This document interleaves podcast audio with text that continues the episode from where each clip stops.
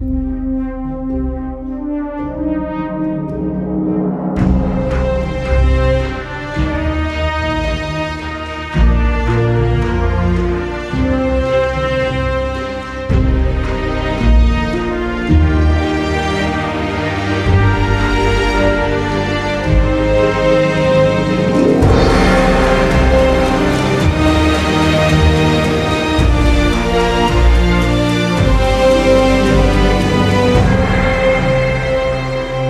Hallo und herzlich willkommen zu Raumzeit, dem Podcast über Raumfahrt und andere kosmische Angelegenheiten. Mein Name ist Tim Pritlaff und ich begrüße alle zur Ausgabe Nummer 87 unserer kleinen Gesprächsreihe über all die Dinge, die uns so über dem Kopf hängen und wo wir dann immer den Hals recken, um sie sehen zu können, wenn dann überhaupt was ankommt.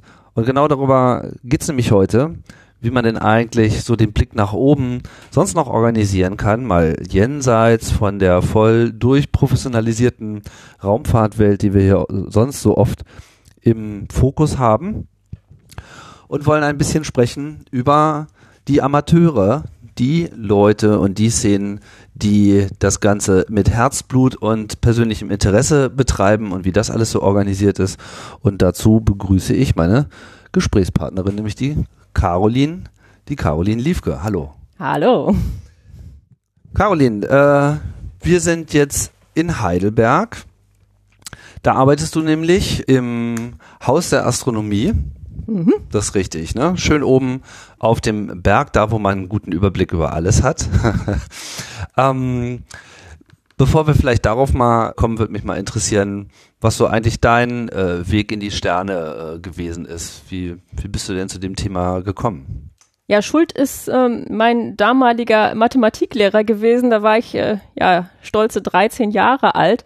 Ähm, ich fand nämlich plötzlich dessen Namen in der Zeitung, ähm, als es darum ging, 1994 fiel ein Komet oder besser gesagt mehrere Kometenbruchstücke. Ähm, der hieß Shoemaker Levy 9 auf den Jupiter. Das erregte einiges an Aufsehen und äh, ja, war dementsprechend auch spektakulär, halt eben mit Bildern in der Zeitung. Und äh, ja, als Kommentar äh, las ich da dann plötzlich den Namen meines Mathelehrers, der sich als Leiter der örtlichen Sternwarte entpuppte und äh, ja, ähm, da muss ich dann doch mal nachfragen, was da so dahinter steckte. Wo, wo war das? In Lübeck. In Lübeck. Aha. Okay, das heißt, das wusstest du sozusagen noch gar nicht. Und bist du äh, zu ihm hingerannt und hast gesagt, was was erlaube. So, so in der Art, genau. Das endete dann damit, dass ich halt eben ähm, ja, in der Astro AG meiner Schule landete, schließlich und endlich Physik studierte, mich auf die Astronomie spezialisierte und jetzt heute hier bin. Okay, verstehe. Ähm, ja, Schumacher Levi 9, kann man vielleicht nochmal kurz sagen, war so ein äh, Komet, der, wie du schon gesagt hast, in den Jupiter eingeschlagen ist. Und das Besondere war daran, dass man das ganz gut beobachten konnte, oder? Ja, das war so etwas, also ich äh, hing dann halt zu Hause so mit so dem, dem kleinen Piratenfernrohr, das mein Vater hatte, um das als, auf, als Zielfernrohr auf dem Luftgewehr zu verwenden und äh, visierte dann den Jupiter an, habe natürlich damit nichts gesehen, ähm, aber schon halt eben an, an Sternwarten halt eben hat man das durchaus erkennen können, also als kleine dunkle Pünktchen, die halt da auf dem Jupiter zu sehen gewesen sind. Mhm. Und dann warst du also äh, vollkommen entflammt. Das ging vergleichsweise schnell und vergleichsweise heftig, genau. Mhm. okay, aber das zeigt ja dann auch schon wieder schnell, dass so, wenn so ein spezielles Engagement bei irgendwelchen Leuten da ist, dass das dann eben auch besondere Wirkung entfalten kann. Was haben die denn da vor Ort getan in dieser, was war das, was hast du gesagt, Sternwarte, Lübeck? Also ich bin damals dann halt eben noch gar nicht direkt mit der Sternwarte in Kontakt gekommen, das kam dann später. Ähm, aber ich hatte dann halt auch relativ bald mein erstes eigenes größeres Teleskop, also über das Piratenfernrohr hinaus, ähm, weil man dann halt eben auch festgestellt hat, ja, man, man kann da auch was selber machen, man kann da selber was sehen. Und ich denke mal, das ist halt auch gerade bei Kindern und Jugendlichen halt etwas, wo man, wo man sagen würde, also dieser, dieser eine Blick, was weiß ich, auf einen Mondkrater, auf den Saturn mit seinen Ringen oder sowas, das kann es sein, was die Leute, ja, ähm, festhängt, festhängen lässt. Für, für immer, mehr oder weniger. Also manchmal auch mit Pausen. Das hat man viel, dass halt ähm, Leute sich als Kind, als Jugendliche für Astronomie interessieren und dann aber erst später sagen, hey, das ist was, das wollte ich schon immer mal machen als Hobby. Jetzt bist du, wie ich schon gesagt habe, beim Haus der Astronomie gelandet. Kannst du uns mal erzählen, was das eigentlich für ein Standort ist, was du da machst? Ja, wir, wir schimpfen uns ähm, Zentrum für astronomische Bildungs- und Öffentlichkeitsarbeit, wobei wir in dem Sinne kein Publikumsbetrieb sind mit ähm, ja einer Art Science Center oder Museum oder sowas, wo man äh, mit Öffnungszeiten hinkommen kann und mal gucken kann oder halt eben jeden Abend es eine Show gibt im Planetarium, sondern ähm, ja, wir versuchen eher hinter den Kulissen Dinge zu erarbeiten, Lehrerinnen und Lehrern Materialien für die Schule zur Verfügung zu stellen und so weiter. Ähm, man kann natürlich aber trotzdem auch zu uns kommen. Und ähm, ja, wir verfolgen alle möglichen Projekte, die irgendwie damit zu tun haben, Astronomie und Astrophysik eben für jedermann verständlich zu machen. Wie macht er das konkret? Also wie, was, was, was, was wird da organisiert? Das fängt ganz einfach an. Also ja, im Prinzip alle Altersstufen, so ab dem, ab dem Kindergarten, werden bei uns in irgendeiner Form versorgt. Also ähm, Kindergartengruppen können zu uns kommen. Wir haben Materialien, die wir in die Kindergärten geben können. Wir bilden Erzieherinnen und Erzieher aus. Das gleiche dann halt eben auch im Grundschulbereich, also auch ähm, in Zusammenarbeit hier halt eben mit der Pädagogischen Hochschule oder der Universität, dass wir halt wirklich die angehenden Lehrerinnen und Lehrer ausbilden, dass halt eben Astronomie in die Schulen kommen kann.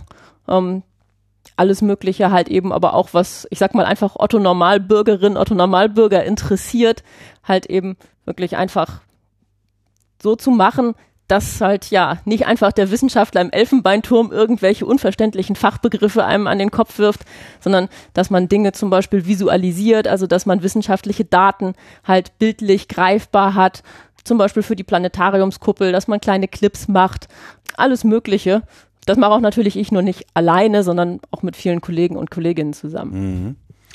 Ich würde mir gerne mal das Beispiel des, äh, der, der Physiklehrerinnen und Lehrer ähm, herausnehmen.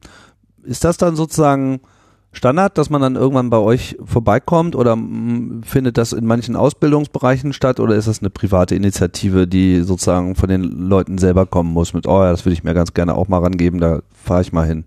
Also letztendlich ist natürlich alles, was mit Schule zu tun hat, erstmal sowieso von Bundesland zu Bundesland unterschiedlich. Ja. Hier in Baden-Württemberg ist es halt so, dass Astronomie bis zu einem gewissen Punkt ähm, halt eben Teil dessen ist, was in Physik in der Schule gemacht wird, was zum Teil halt eben, aber eben auch ja als als Wahlpflichtkurs angeboten werden kann und dementsprechend müssen auch ähm, angehende Lehrerinnen und Lehrer dafür ausgebildet werden. Also an der Universität Heidelberg zum Beispiel ist es halt vorgeschrieben, dass angehende Physiklehrer bei uns einen Kurs belegen, den wir einmal im Jahr dann halt eben durchführen, um denen zu zeigen, erstmal, was gibt es inhaltlich in der Astronomie und dann halt eben auch, ja, wie kann man das Schülerinnen und Schüler verschiedener Altersstufen halt eben auch vermitteln. Mhm.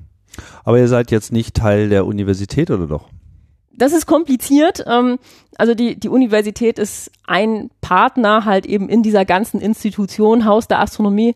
Da ist äh, noch die Max-Planck-Gesellschaft mit dem Max-Planck-Institut für Astronomie halt eben hauptbeteiligt. Da sind wir ja auch auf dem Gelände mit drauf. Da ist aber auch die Stadt Heidelberg beteiligt. Da ist das Land Baden-Württemberg als solches beteiligt. Und halt eben auch unser Geldgeber oder einer der vielen Geldgeber mittlerweile, die Klaus-Thierer-Stiftung, aber eben unser Hauptförderer. Ja, sollte man sich auf jeden Fall mal äh, anschauen, vor allem mal von oben. Ich habe mir das äh, Ganze mal erflogen, wie es immer so meine Art ist und äh, schnell festgestellt, äh, das Haus hat eine schöne äh, der Milchstraße äh, nach gebildete Form, wenn ich das richtig sehe, oder? Ja, das ist auch Absicht. Also ähm, wenn man sich das zum Beispiel irgendwie auf Google Maps anguckt, dann kann man das ziemlich gut sehen, dass das Gebäude also wirklich einer Spiralgalaxie ähneln soll. Also ein, eines der vielen Himmelsobjekte, die es gibt, aber halt eben auch dementsprechend markant. Wenn man da so direkt davor steht, dann sieht man das gar nicht so sehr, aber von oben ist das tatsächlich einigermaßen schön zu sehen, wenn man dann jemals schon mal eine Galaxie gesehen hat, muss man dann natürlich dazu sagen. Spätestens, wenn man rauskommt, weiß man, glaube ich. das hoffen wir doch mal. ja, wir wollen ja ein bisschen so mal über die Amateurseite äh, sprechen. Das ist so, so ein Begriff, mit dem ich immer so ein bisschen ähm, also ich persönlich hadere damit überhaupt nicht, aber andere äh, Leute tun das, weil ja äh, Amateur impliziert immer so ein bisschen so dieses so, ja, hat ja nichts drauf und ist ja nicht richtig ausgebildet und so weiter. Du bist ja nur ein Amateur, so nicht? In dieser Formulierung ganz allgemein gesehen, jetzt ganz unabhängig von, äh, von der Astronomie. Also Andererseits ist ja der Wortsinn lieb die Leute, die es lieben, sozusagen. Es ist vor allen Dingen tatsächlich so, dass in der Astronomie der Begriff nicht so verstanden wird. Und zwar weder von Profi-Astronomen, die halt also wirklich dafür bezahlt werden, dass sie Astronomie betreiben, noch von, von den Amateuren als solches selber, sondern es ist halt schlicht und ergreifend eine Kategorisierung. Aber ich würde sagen, der, der überwiegende Teil der, der Profi-Astronomen zum Beispiel wertschätzt das, was, was Hobby-Astronomen, was Amateur-Astronomen tun. Und in dem Sinne, ich würde nicht sagen, dass das irgendwie negativ belegt ist als Begriff. Amateur-Astronom ist, ist ein festes Wort und ähm, das, ist, das ist positiv besetzt.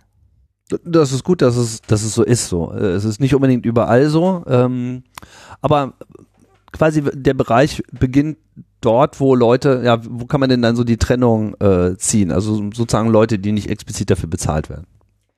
Letztendlich wäre es genau das. Also diejenigen Leute, die eigentlich einen anderen Beruf haben, um ihren Lebensunterhalt zu bestreiten, sozusagen. Jetzt gibt es ja eine relativ große Amateur-Astronomen-Szene, die man vielleicht so auf den ersten Blick gar nicht so wahrnimmt. Was würdest du denn meinen, wie groß dieser Bereich ist? Das ist ziemlich schwer abzuschätzen, weil ja, da gibt's auch nicht so richtig eine Übersicht. Ich würde schon sagen, das sind mehrere Zehntausend Leute in Deutschland, die man aber nie alle auf einen Haufen bekommt. Also es gibt Leute, die sind in Vereinen organisiert, es gibt Leute, die sind zum Beispiel in Internetforen oder ja über soziale Medien organisiert. Es gibt andere Leute, die machen das wirklich als Einzelgänger oder Schreibtischtäter und niemand weiß, dass es sie gibt. Ähm, aber es sind natürlich bei weitem nicht so viele wie jetzt, ich sag mal, im örtlichen Fußballverein oder sowas, aber trotzdem auch eine ansehnliche Zahl. Und wo findet man die? Also was sind denn so die Orte, ähm, wo die sich tummeln? Ja, zum einen tummeln sie sich halt eben ja an, an den Orten natürlich, wo man das vermuten würde, sprich an Sternwarten. Ähm, da gibt's deutschlandweit natürlich auch mehrere hundert irgendwo, ähm, also niedrig mehrere hundert ähm, Vereine, die jetzt vielleicht auch gar keine eigene Sternwarte haben oder dabei sind, halt eben eine aufzubauen. Ähm, oder halt eben tatsächlich auch durchaus virtuell und sonst bei sich zu Hause im eigenen Garten. Sozusagen die Leute, die einfach mit dem eigenen Teleskop privat äh, Dinge tun. Ganz genau. Ja. Was sind denn so die Orte im Netz, wo sich das alles kondensiert? Ja, eine große Tradition haben eigentlich die großen Internetforen schon jetzt seit so knapp 20 Jahren hat sich das herausgebildet, dass es mehrere große Internetforen gibt, astronomie.de, Astrotreff, also zwei, zwei große Communities, die sich zum Teil halt eben auch überschneiden, wo sich die Leute einfach auch austauschen können. Also wirklich ganz klassische Webforen, wo die Leute Fragen stellen können, ihre Bilder präsentieren. Ähm, oder halt einfach auch, ja, tatsächlich dazu aufrufen zu sagen, ja, wir treffen uns hier nächsten Dienstag in der Kneipe. Mhm. Sind, die alle äh, miteinander vergleichbar oder gibt es da unterschiedliche Ausprägungen und Spezialisierungen? Also die großen Foren sind da ziemlich allgemein gehalten. Die Unterschiede liegen in erster Linie so ein bisschen auch im, in der Art, wie, die, wie da miteinander umgegangen sind und halt eben auch einfach in den Vorlieben der Leute, mit wem man sowieso schon sozusagen da länger rumhängt. Ja, virtuell. klar, der typische äh, Netzwerkeffekt. Mhm. Aber gibt es da Spezialisierungen auch? Also das gibt es auch. Also es gibt dann halt eben kleinere Foren, die sich mit bestimmten Unterthemen beschäftigen. Also gerade wenn es halt eben um speziellere Gebiete der Astronomie geht. Ähm, da sind dann teilweise halt aber auch sowas wie Mailinglisten und sowas verbreitet, wo man das gar nicht öffentlich mitbekommt, was da passiert. So in Foren kann ja letztendlich jeder nachlesen, was da passiert, ähm, auch wenn man da vorher nicht Mitglied gewesen ist. Aber es gibt natürlich auch viele geschlossene Bereiche, wo man halt ja erst einen Einblick hat, wenn man da auch wirklich selber drinne steckt. Geschlossen im Sinne von, dass da nicht jeder reingelassen wird oder geschlossen in dem Sinne, dass es einem erstmal nicht klar ist, warum Ganz genau. Also man, na, man muss erstmal wissen, dass es existiert. Also dass beispielsweise so etwas wie eine Mailingliste für Astrofotografen existiert oder dergleichen. Ja. Und wenn man das nicht weiß, dann kann man natürlich auch gar nicht sagen, hey, ich möchte da gerne mal reingucken okay, oder aber mitmachen. die schotten sich nicht ab, sondern sind nein, sozusagen nein, nicht nein. so sichtbar. Das wollte ich klarstellen. Ja. Hast du noch ein paar andere äh, Beispiele, wo man vielleicht mal reinschauen möchte, wenn man spezielle Interessen hat? Mm, ja, also letztendlich ist es natürlich so, dass zum Beispiel halt eben auch in den sozialen Medien einiges ist. Da gibt es ein paar große Facebook-Gruppen, ähm, sowohl deutschsprachig als dann halt auch wieder international, wo, wo die Leute sich tummeln. Da ist einiges halt eben auch. Der große überregionale Verein in Deutschland ist die Vereinigung der Sternfreunde, als klassischer Verein eben organisiert in dem Sinne, in dem sich halt eben auch mittlerweile so an die 4000 Leute aus ganz Deutschland, aber halt eben auch aus den Nachbarländern zusammengeschlossen haben. Mhm. Was macht man da? ja, es geht zum einen halt auch wirklich einfach um, um die Gemeinschaft, um das gemeinsame Interesse an der Astronomie. Es gibt halt aber auch eine ganze Reihe von Fachgruppen, an die 20 Stück, die sich dann halt wiederum speziellen Themen widmen. Ein wichtiger Aspekt dabei ist halt aber eben zum Beispiel auch innerhalb der VDS wiederum dann die Organisationen, also sprich die, die Sternwarten und Vereine, die als solches auch wieder Mitglied werden können, dann halt eben noch zu unterstützen. Das heißt, das ist ein ganz guter äh, Tipp, sich so, dort zu äh, engagieren letztendlich, wenn jemand sagt, ich interessiere mich für Astronomie und ich möchte mal gucken, wie das so geht, der allererste Tipp wäre, denke ich mal, wirklich sich erstmal umzuschauen, wer ist lokal bei mir in der Gegend? Wo gibt's da eine Volkssternwarte? Wo gibt's da einen Verein? Wo gibt's vielleicht auch einfach nur einen Stammtisch, wo ich mal vorbeischauen kann? Und wo ich dann halt vielleicht zum Beispiel einfach auch mal selber durch ein Teleskop gucken kann, bevor ich selber mir eins kaufe oder sowas. Ja. Guter Punkt wenn man sich jetzt generell für Astronomie interessiert, und vielleicht beobachten wir das erstmal so von der Perspektive eines, eines äh, Newcomers so. Man interessiert sich sozusagen dafür und möchte selber erstmal die ein, eigenen Möglichkeiten herausfinden.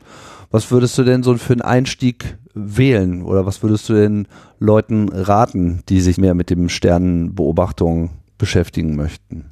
Ja, das kommt auch immer so ein bisschen drauf an, wie die Leute selber drauf sind. Also gerade wenn man den Leuten online begegnet, ist es tatsächlich so, dass die so eine gewisse Scheu haben, lokal jetzt eben bei anderen Amateurastronomen vorstellig zu werden und sagen, hey, ich, ich interessiere mich, könnt ihr mir nicht mal was zeigen?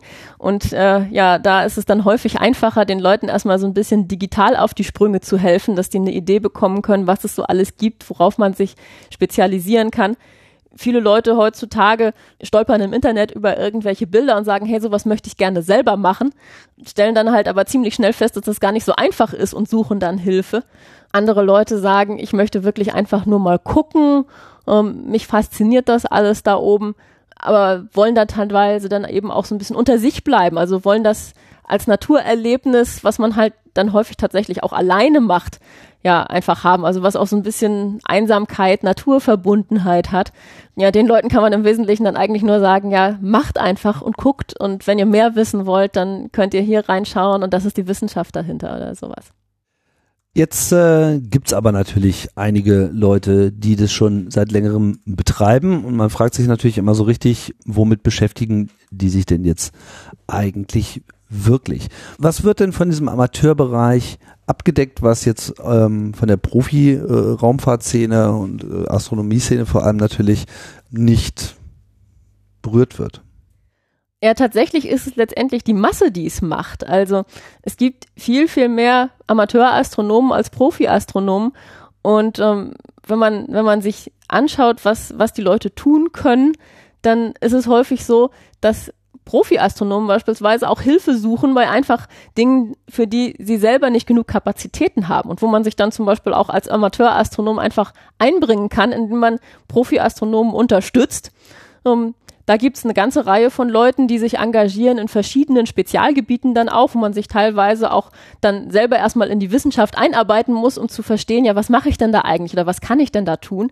Und auch eine ganze Reihe von Leuten sind tatsächlich, die das auch sehr, sehr gut machen. Also obwohl sie selber nie Physik studiert haben und alles, was damit verbunden ist, trotzdem dann halt wirklich auch Experten auf gewissen Gebieten sind. Zum Beispiel Spektroskopie, Auswertung von, von Sternspektren und sich dann halt mit, mit ganz, ganz speziellen Himmelsobjekten befassen, mit, von denen meine Oma in ihrem Leben noch nie gehört hat, zum Beispiel. Man, man, man, man würde ja erwarten, und das gibt es sicherlich auch, dass, dass so eine gewisse, soll ich sagen, ähm, es gewisse Vorbehalte gibt, ne? weil man dann erstmal so voll äh, ausgebildet, äh, durchstudiert ist und sich dann in äh, entsprechenden Kreisen bewegt, wo es allen anderen auch genauso äh, geht, dann ist es ja in gewisser Hinsicht auch eine eine Mühe, sozusagen Leute, die nicht erstmal auf demselben Wissensstand sind, in solche Projekte auch wieder mit einzubringen. Hast du da Erfahrungen, wie, wie leicht es Einzelnen fällt, das dann auch organisiert zu bekommen? Oder wie schwer und was, wie, wie man sozusagen dieses Problem da etwas äh, mehr mitigieren kann? Das ist tatsächlich, denke ich mal, ein ziemlich großes Problem. Und häufig erfordert das tatsächlich, dass die Leute sich erstmal selbstständig da so ein bisschen dann eben auch einarbeiten, dass denen dann halt gesagt wird, ja, hier kannst du mal gucken oder hier kannst du mir mal über die Schulter gucken, aber danach musst du dann halt selber schauen, wie es irgendwo geht. Ein Patentrezept dafür gibt's glaube ich, gar nicht. Dadurch, dass die Sachen teilweise so speziell sind, Hauptsache ist, denke ich, irgendwo, dass man Spaß an der Sache hat. Wenn man sagt, also das, das interessiert mich jetzt, das reizt mich jetzt. Also ich möchte aus diesem Foto mehr rausholen. Ich möchte irgendwie rauskriegen, was es da und damit auf sich hat. Ich möchte wissen, warum dieser Stern jetzt diese komischen Helligkeitsänderungen macht.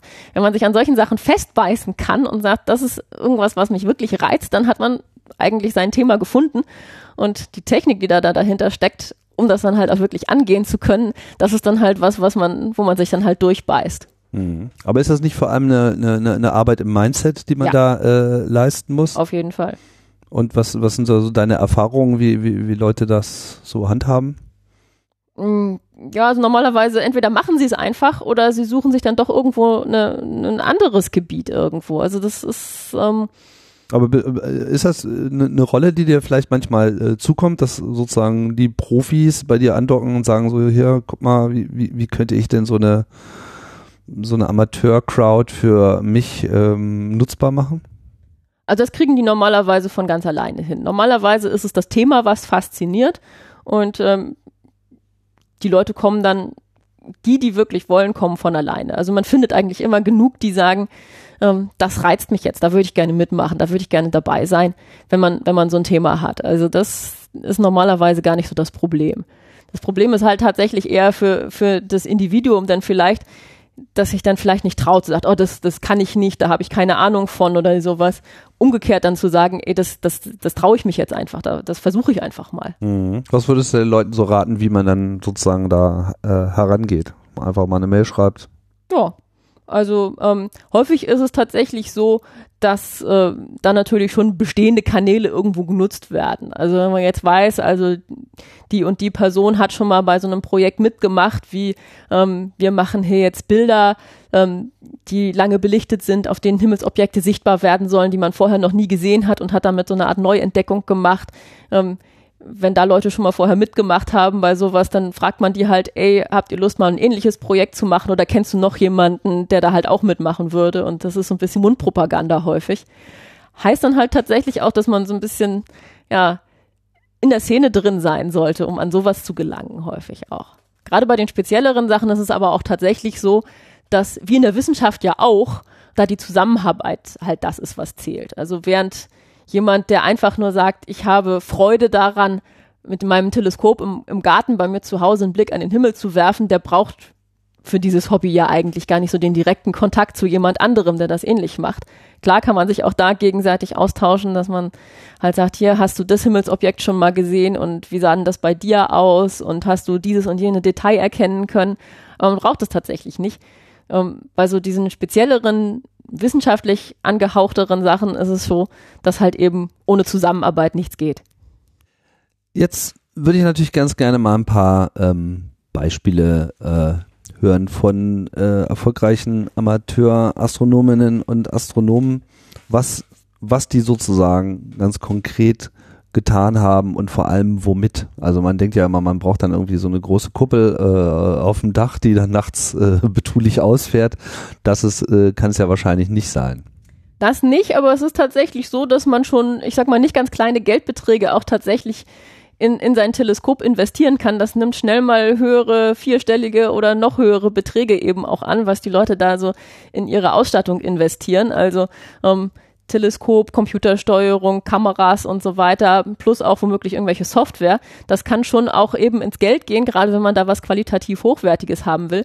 Trotzdem kann man halt viel mit, mit, ich sag mal, vergleichsweise günstigem Material halt eben heutzutage auch erreichen. Das ist durchaus machbar. Kannst du mal so ein Beispiel nennen, was man sich so zulegen könnte, mal jetzt mal ganz unabhängig davon, ob man gerade jetzt das Geld hat oder nicht, aber einfach um mal so eine Vorstellung davon zu bekommen. So, ich will jetzt nicht sagen, Geld spielt keine Rolle, aber ähm, sagen wir mal, in so äh, für manchen vielleicht erschwinglichen Bereichen, wo, wonach würde man denn eigentlich greifen? Was braucht man denn? Äh, ab wann macht ein Teleskop Sinn, um überhaupt einen nennenswerten Einblick zu erhalten und irgendwie auch so auf diesen Film äh, zu kommen. Ich meine, ich kenne das mal so ein bisschen mit, mit, mit Sport und wenn man irgendwie Inline-Skates kann man sich natürlich für, für 30 Euro äh, kaufen, dann fährt man äh, 10 Meter, stellt fest, so ja, quietscht alles, äh, läuft alles gar nicht, ist vielleicht nicht mein Sport. Hätte man irgendwie für 100 Euro losgelegt, merkt man gleich so, oh wow, geil, das äh, werde ich jetzt auch weiterhin betreiben, steigt dann auch äh, vom Gerät her irgendwann mal in andere Profi-Klassen äh, auf. Also das ist sozusagen so, so ein Mindesteinstieg, ab dem es Spaß macht. Ja, also das, das Prinzip kann man natürlich eins zu eins übertragen. Also es gibt halt eben auch, ich sag mal, die Billigteleskope, die man vor Weihnachten beim Discounter kriegen kann und mit denen man normalerweise herzlich wenig Spaß hat, weil alles wackelt und aus Plastik ist und dann irgendwie abbricht oder sowas. Ja. Das Problem ist umgekehrt, es gibt so viele verschiedene Teleskoptypen und darunter ist keine eierlegende Wollmilchsau dabei. Okay, wollt, darauf wollte ich auch nicht hinaus. Nur mal ein Beispiel nennen. Ja, was weiß ich. Also sagen wir, jemand hat 500 Euro übrig und er möchte einfach nur schauen. Dann ähm, sagen wir, es soll ein Teleskop für den Handbetrieb sein, ein sogenanntes Dobson-Teleskop, möglichst großer Durchmesser, ähm, sowas wie 20 Zentimeter aufwärts als sogenanntes Newton-Teleskop, dann halt eben eingehängt in eine, in eine Holzkonstruktion. Kann man als Fertiggerät kaufen. Mhm. Ähm, was heißt Dobson-Teleskop an der Stelle? Ja, wurde entwickelt vor einiger Zeit von einem amerikanischen Hobbyastronomen namens John Dobson, leider verstorben mittlerweile. Ja. Ähm, halt einfach nach dem Prinzip ein möglichst großes Teleskop, möglichst großer Durchmesser, möglichst stabil aufgestellt, aber trotzdem möglichst billig. Was heißt möglichst groß? Also wie groß muss man sich das Ding so vorstellen? Drei Meter, 20 Zentimeter. Ja, drei, drei, Meter, drei Meter ist nicht mehr händelbar, aber es gibt Hobbyastronomen, die haben Teleskope mit ein Meter Durchmesser zum Beispiel. Das okay. wird dann aber schon so lang, dass man da mit einer Leiter drauf rumklettern muss. Mhm. Was, was macht dieses Teleskop äh, jetzt konkret aus? Also meine, man könnte ja sagen, sind die nicht alle gleich? Ja, in dem Falle, wenn man die sich zum Beispiel mit 20 Zentimeter Durchmesser kauft, dann sind die tatsächlich alle gleich, kommen auch ähm, von der Stange sozusagen aus Fernost geliefert. Alle Dobson Teleskope sind gleich oder alle Teleskope. Das Prinzip in dem Sinne ist gleich. Ja. Also sprich, wie das, wie das aufgebaut ist. Ich habe das Rohr und hänge das ein in eine Holzhalterung. Okay. Und das ist das Prinzip dahinter. Ähm, man muss das dann per Hand bedienen und es gibt wiederum andere Teleskope natürlich, aber auch die dann computergesteuert sind. Ähm, und da ist es dann halt eben so, da investiere ich jetzt nicht in die Optik, dass ich also möglichst viel sehen kann, sondern da investiere ich mehr in die Technik, um zum Beispiel scharfe Fotos zu kriegen. Was könnte man mit diesem Dobson-Teleskop so für 500 Euro, was könnte man damit sehen? Um, also ich könnte eine lange Liste von Himmelsobjekten aufblättern, wo mehrere tausend Himmelsobjekte dann damit zu sehen sind, je nachdem, ob man jetzt halt eben in der Großstadt sitzt oder halt eben unter einem dunklen Landhimmel. Ja. Und je größer ich das gleiche Teleskop dann halt aber wähle, ich kann dasselbe Prinzip natürlich nicht nur mit 20, sondern auch mit 30 Zentimeter Durchmesser wählen, dann sehe ich halt mehr, einfach weil das Teleskop mehr Licht sammeln kann. Okay, na, ist schon klar, aber wenn ich jetzt mal bei diesem Beispiel bleibe, so 500 Euro ausgegeben, dann hat das Ding was für einen Durchmesser, so 10 Zentimeter, gesagt, 20 Zentimeter, 20 Zentimeter, okay, so. Jetzt fahre ich irgendwie raus aus der äh, Stadt ein bisschen auf den Acker, nicht unbedingt jetzt in so einen Sternenpark, aber äh, die Lichter der Stadt sind schon äh, ein bisschen, man, man sieht so, so in der Ferne das Glühen äh, des Ortes was sehe ich vom Mond, was sehe ich vom, vom Jupiter? Ja, vom Mond würde man genau das gleiche sehen, wie wenn man in der Stadt heraus auch beobachten würde. Also in dem Falle bräuchte ich da jetzt nicht rausfahren. Aber ich man kann, sieht ihn doch größer. Man sieht ihn größer. Dann sieht man ähm, Krater. Man sieht Krater. Ähm, Männer. Die eher nicht. Ähm, Käse.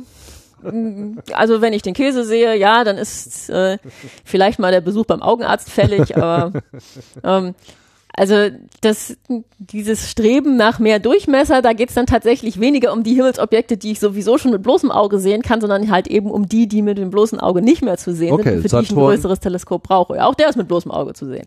Ja gut, aber nicht in, seinen, in, in, in seiner Ringstruktur. Also man, man sieht ihn irgendwie leuchten. Also ich habe vor einem Jahr das äh, erste Mal tatsächlich erstmal äh, so ein größeres Teleskop, ich könnte jetzt gar nicht benennen, was es äh, konkret war, so den Saturn äh, gesehen und es war dann sozusagen genauso dieser erste Effekt, den du wahrscheinlich sehr gut, äh, sehr viel besser kennst als ich, so dass man sich denkt so, so ah, sieht ja wirklich so aus, wie er immer so auf den Fotos abgebildet wird. Ja, ist ja, ja, alles gar nicht fake. Und ich fand diesen, diesen Effekt eigentlich ganz, ich meine, ich war jetzt nicht im eigentlichen Sinne überrascht, aber ich war überrascht davon, dass das bei mir so eine äh, Verbindung auf einmal hergestellt hat, mit der ich eigentlich gar nicht so gerechnet habe. Also auf der einen Seite war das so, so, ja, so, so habe ich es mir immer vorgestellt, so habe ich es bisher immer gesehen, aber es erstmal selber auch gesehen zu haben, schafft irgendwie nochmal eine ganz andere ganz andere Verbindung, eine ganz andere mentale Verbindung zu, äh, zu der ganzen Sache. Das macht es im wahrsten Sinne des Wortes greifbarer. Gerade bei den Planeten hat man häufig noch so den Effekt, die Leute erwarten eigentlich, dass einen das Format füllend anspringt oder sowas. Also so wie sie das halt von Bildern im Internet kennen. Und das ist dann natürlich auch wieder nicht, sondern auch so ein Planet ist winzig, winzig klein. Selbst wenn man mit dem Teleskop also gewaltige Vergrößerungen da gerade bewerkstelligt. Und es bleibt trotzdem halt eigentlich vergleichsweise klein. Man kann immer noch gut Details erkennen, man kann die Ringe sehen. Ähm, Mhm. Und man kriegt dann so ein Gefühl dafür, wie weit ist das eigentlich weg. Ich gucke das jetzt schon so groß an, ich gucke mit gewaltiger Vergrößerung dahin und trotzdem kann ich gerade mal erkennen, dass das dieser Ringplanet ist und dass der jetzt mir nicht formatfüllend anspringt. Und das geht dann tatsächlich ja nur mit einer Raumsonde, die dahin fliegt. Das wiederum liegt außerhalb der Möglichkeiten von Otto normalen Mensch. Also viele, viele Leute, die da dann gucken, sagen, ey, jetzt, jetzt realisiere ich erst, wie groß das Universum ist. Schauen wir mal mit dem, mit dem kleinen 20 Zentimeter äh, Dobson-Teleskop weiter durch die Gegend. Okay, Saturn kann man irgendwie erkennen. Mhm. Wo hört's auf mit dem Erkennen? Was kann man damit noch gut sehen? Ich kann dann eben zum Beispiel solche Galaxien, nach denen das Haus der Astronomie nachempfunden ist, erkennen. Ähm, also zum Beispiel die Andromeda-Galaxie, die ja Ganz genau, wobei ich auch ist, eben ne? für die wiederum zum Beispiel gar nicht so ein Dobson-Teleskop brauche. Da reicht der gute Sternhimmel oder aber ein Fernglas. Tatsächlich ist das so, die Leute denken ja immer, Vergrößerung ist das Ein und Alles beim Teleskop. Das ist es gar nicht mal. Die guten Beobachtungsbedingungen und auch sowas wie, wie viel Licht kann das Teleskop denn überhaupt sammeln, entscheiden darüber, ob ich überhaupt irgendwas erkennen kann. Und zugegebenermaßen halt eben auch so ein bisschen die Erfahrung das geübte Auge sieht mehr als jemand, der einfach nur mal kurz für eine Sekunde durchguckt und so schnell auf die Schnelle nichts erkannt hat. Ja, was sieht denn das geübte Auge dann? Ganz ehrlich, bei den allermeisten Himmelsobjekten, die man da oben am Himmel hat, so ein paar graue Wölkchen und Matschflecken.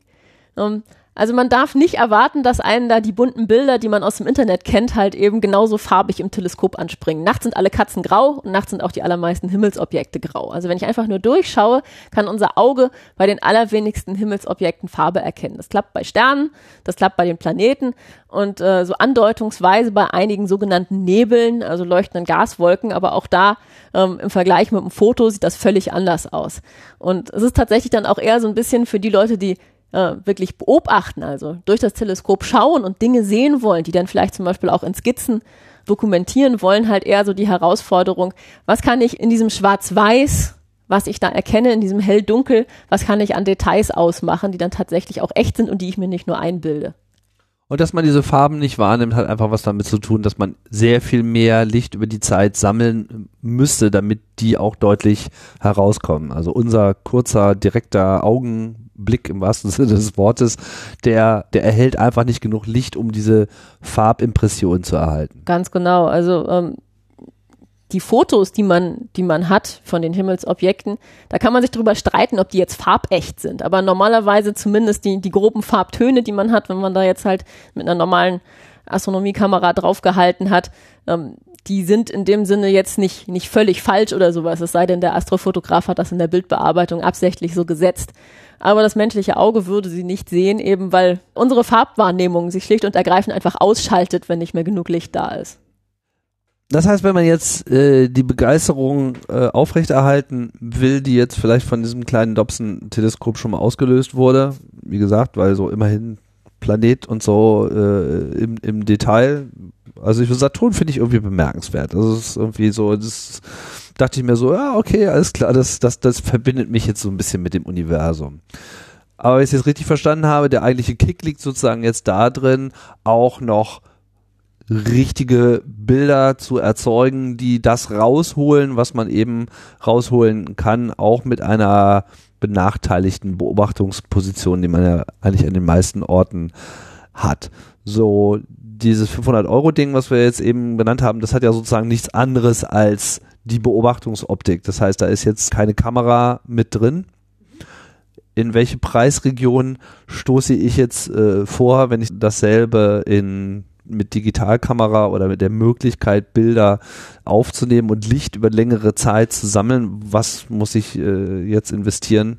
Ja, also wir können vielleicht mal eine Eins davor schreiben und dann hat man schon mal ein, ein gutes Einsteiger-Equipment, um auch eben Fotos zu machen. Mhm. Wobei man auch da wieder unterscheiden muss.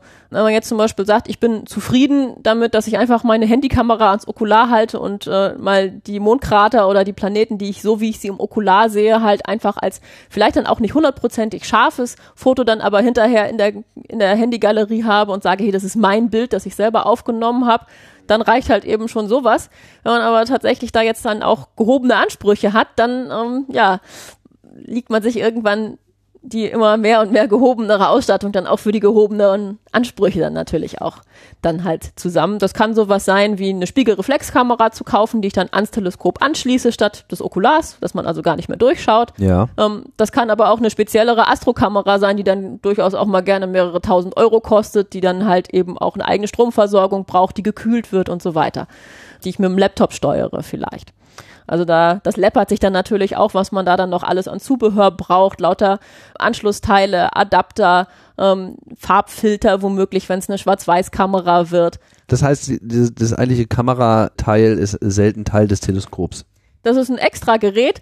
Das ist grundsätzlich halt was, was eigentlich sehr, sehr schön ist. Teleskope sind unglaublich modular. Also ich kann das Rohr mit einem anderen Unterbau kombinieren. Ich kann ein Okular kaufen von der einen Firma und mit einem Teleskop von der anderen Firma miteinander verheiraten. Die Anschlüsse sind alle passend identisch. Generell. Ähm, üblicherweise, ja. Üblicherweise. Also es gibt ein paar Ausnahmen natürlich ähm, und man findet von allem auf alles irgendwelche Adapterteile üblicherweise. Okay. Kostet dann natürlich auch nochmal wieder ein bisschen extra. Aber ähm, geht. Aber äh, geht und ist auch genauso gedacht, dass man die verschiedenen Hersteller mit miteinander kombinieren kann.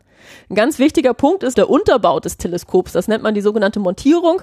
Also sprich einmal das, was das Teleskop äh, an jede beliebige Stelle des Himmels fahren lässt, wenn ich das nicht per Hand einfach irgendwie so ausrichte, ähm, was mir gleichzeitig die Erddrehung ausgleicht. Wir haben ja die Himmelsobjekte, nicht nur die Sonne, sondern alles da oben am Himmel im Osten aufgehend und im Westen wieder untergehend. Das heißt, das bewegt sich, das steht nicht still für uns scheinbar. Und wenn ich ein Teleskop einmal ausrichte, und das soll die ganze Zeit ausgerichtet bleiben auf das Himmelsobjekt, dann muss das Teleskop hinterher bewegt werden. Man sagt dann nachführen.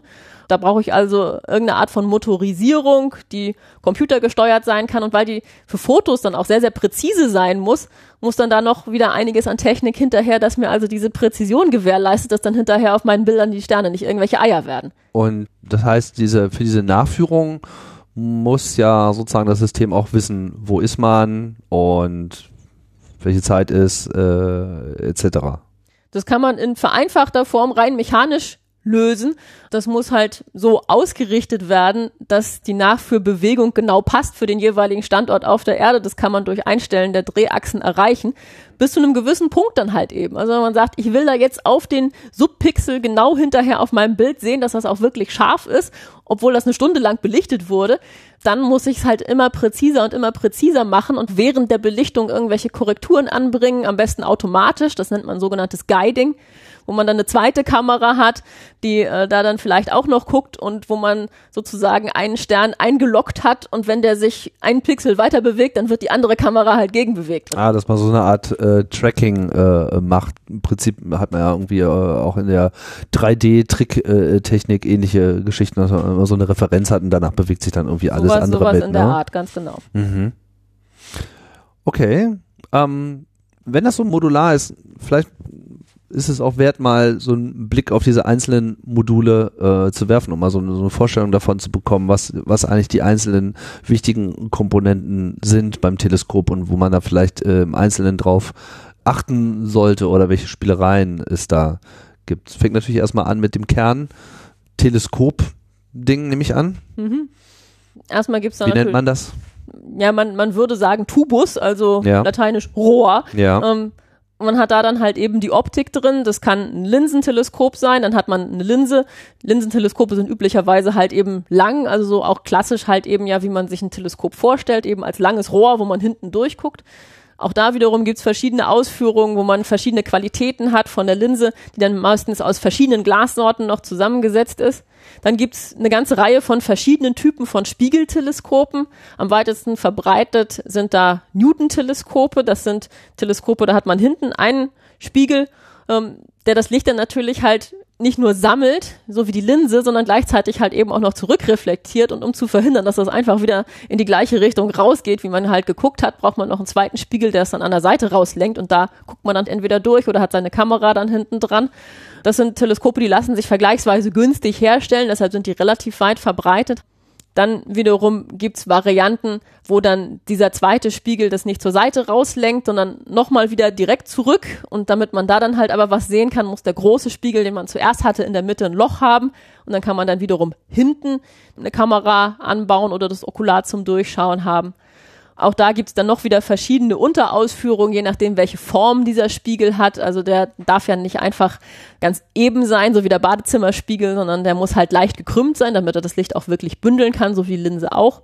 Und je nachdem, welche Form der dann hat, kann man da auch noch verschiedene Spiegelformen miteinander kombinieren und dann hat man noch wieder verschiedene Teleskoptypen, die dann halt auch wieder unterschiedliche Eigenschaften haben. Zum Beispiel einige sind besser geeignet für Fotografie, andere sind besser geeignet zum Durchschauen. Ähm, noch wieder andere sind dann gut geeignet, um da halt eben auch bestimmte Messinstrumente anzuhängen, wo man einfach nur an einem bestimmten Punkt Lichtmessungen machen möchte oder sowas. Also das ist ganz, ganz unterschiedlich dann tatsächlich auch, wofür diese verschiedenen Teleskoptypen eingesetzt werden. Okay, aber das wird, das, der Teleskoptyp wird primär von diesem Tubus äh, sozusagen definiert. Ja, definiert wird er hauptsächlich von der Optik, also Linse oder Spiegel und Spiegel, wenn ja, welcher. Okay, also Tubus mit der, mit dem Optik, also ich habe das jetzt sozusagen als ein ein Objekt gesehen, weil das kauft man ja auch als eins. Ja, oder man baut es selber. Das gibt's tatsächlich auch. Also es gibt eine ganze Reihe von Amateurastronomen, die sich ihre Teleskope tatsächlich komplett selber bauen und das beinhaltet unter anderem auch das Schleifen dieses Spiegels. Also dass man sich einen großen Glasblock really? kauft äh, und dann wird der in Form gebracht und auch teilweise selber beschichtet oder bei einer Firma zum Beschichten gegeben und dann baue ich auch noch das Teleskop drumherum. Also auch das gibt es. Alright. Das äh, überrascht mich jetzt, okay. die, die Szene ist sogar gar nicht so klein, im Gegenteil, äh, weil das natürlich eine Möglichkeit ist mit vergleichsweise wenig finanziellem Aufwand. Also Glasblock kaufen ist gerade bei einem großen Teleskop deutlich günstiger als dann den fertigen Teleskopspiegel in der Qualität, wie ich ihn als jemand, der das sowas schon mal gemacht hat, der da ein bisschen Übung drinne hat, halt eben selber herstellen kann. Sowas würde dann schnell Beträge kosten, die man sich nicht mehr so einfach leisten kann. Den Glasblock dagegen schon. Das funktioniert dann auch gut sagen wir es mal so, ähm, Übung macht auch da den Meister. Da gibt's dann halt eben tatsächlich auch wieder genau Leute, die sich darüber austauschen, wie kann ich sowas machen, welche Techniken kann ich da anwenden. Ja, die das dann auch wirklich zur Perfektion gebracht haben, solche Sachen. Teilweise dann halt eben auch die selbstgebauten Teleskope dann weiterverkaufen, einfach um das nächste bauen zu können. Teleskopbau-Nerds. Ich finde das spannend. Lass uns aber noch ein bisschen ähm, bleiben. also, wir haben jetzt diesen Tubus mit der Optik, das definiert sozusagen, wie das an sich funktioniert. Und je nachdem, wie komplex und groß vor allem diese Optik äh, und das Rohr damit natürlich auch ausfällt, umso mehr äh, Chancen habe ich, Licht überhaupt erstmal effizient einzusammeln. Mhm braucht man jetzt irgendwie noch so ein Zielfernrohr, äh, braucht man noch irgendwas, weil, weil ist ja so ein bisschen so ein Problem, ich habe das irgendwie dann äh, auch mal äh, probiert, überhaupt erstmal irgendwas zu finden, wenn man so durch so einen kleinen Kanal durchschaut, der alles so sehr äh, vergrößert und man hat da irgendwie auf einmal unheimlich viele Sterne und weiß nicht mehr, wo oben und unten ist. Wie, wie, wie bewerkstelligt man das überhaupt? Gibt natürlich, ähm, ich sag mal, eine ganze Reihe von Leuten, die sich tatsächlich am Himmel einfach so weit auskennen, dass sie sagen, ah, wenn ich ja jetzt den Stern anvisiere und da ein bisschen daneben peile, dann finde ich da Himmelsobjekt X.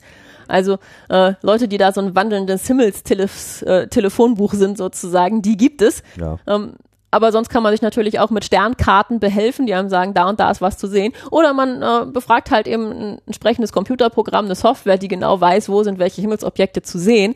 Und ähm, wenn ich das dann wiederum zum Beispiel kombiniere mit, mit was Motorisiertem als Unterbau für das Teleskop, dann ähm, kann ich auch sowas machen wie Teleskop fahr dahin. Und wenn ich das richtig aufgebaut habe und das alles richtig programmiert ist, dann tut es das auch. Klappt in den seltensten Fällen auf Anhieb. Äh, und man muss natürlich auch da dann wiederum wissen, was man tut. Aber ähm, das Prinzip ist natürlich genau das. Also, dass man sich da das digitale Helferlein dann zunutze machen. Also man braucht kein Zielfernrohr, sondern man braucht vor allem einen ordentlichen Unterbau und im Idealfall halt so einen Motor, der äh, automatisch angesteuert werden kann von was auch immer wie gesagt, wenn man das nicht selber macht. Also ich beispielsweise bevorzuge die Variante per Hand und per Sternkarte. Andere Leute haben halt eben nicht den Nerv und sagen, ja, brauche ich nicht, sondern lasse ich den Computer übernehmen und investiere dann halt da dann eben auch das Geld. Stabilität ist da übrigens auch eine ganz entscheidende Sache. Also alles, was man hat an Unterbau, auch an, an Dreibeinen womöglich, an Stativ, unterhalb des Teleskopes selber muss das Ganze natürlich auch vernünftig tragen können. Da darf nichts wackeln, da darf nicht irgendwie ein leichter Windhauch kommen und schon schwingt alles und ich sehe dann halt nur noch das Bild hin und her schwanken, wenn ich da durchgucke. Das ist halt auch was, wo viele, ich sag mal, Komplettteleskope, die man so kaufen kann, irgendwo dran kranken, dass nämlich das Teleskop an sich meistens gar nicht so schlecht ist, aber alles, was da drunter ist, eigentlich für ein Teleskop eine Nummer kleiner gedacht ist. Das heißt, man muss eigentlich auf alles achten. Das auch. Ähm, und äh, dementsprechend, ähm, wenn man, wenn man sich überlegt, was man für ein Teleskop kauft, ist es häufig auch besser, Einzelteile miteinander zu kombinieren und sich dann jeweils genau das passende Teil da auszusuchen, was dann halt auch genau den Zweck erfüllt, den man haben möchte. Also, dass man jetzt nicht sagt, irgendwie, ich kaufe das Fertigteil, weil dann kauft man zweimal, weil man dann nachrüsten muss, nachbessern muss mit irgendeinem Teil, was sich als Flaschenhals erwiesen hat für das, was man gerne machen möchte. Also man sagt, ich will hier vernünftige Fotos kriegen, aber irgendwie die Montierung ist nicht stark genug, dann muss ich halt eine neue nachkaufen, die dann halt das Teleskop vernünftig trägt und ja diese Nachführbewegung sauber genug macht, damit meine Fotos auch so werden, wie ich sie haben will. Mhm.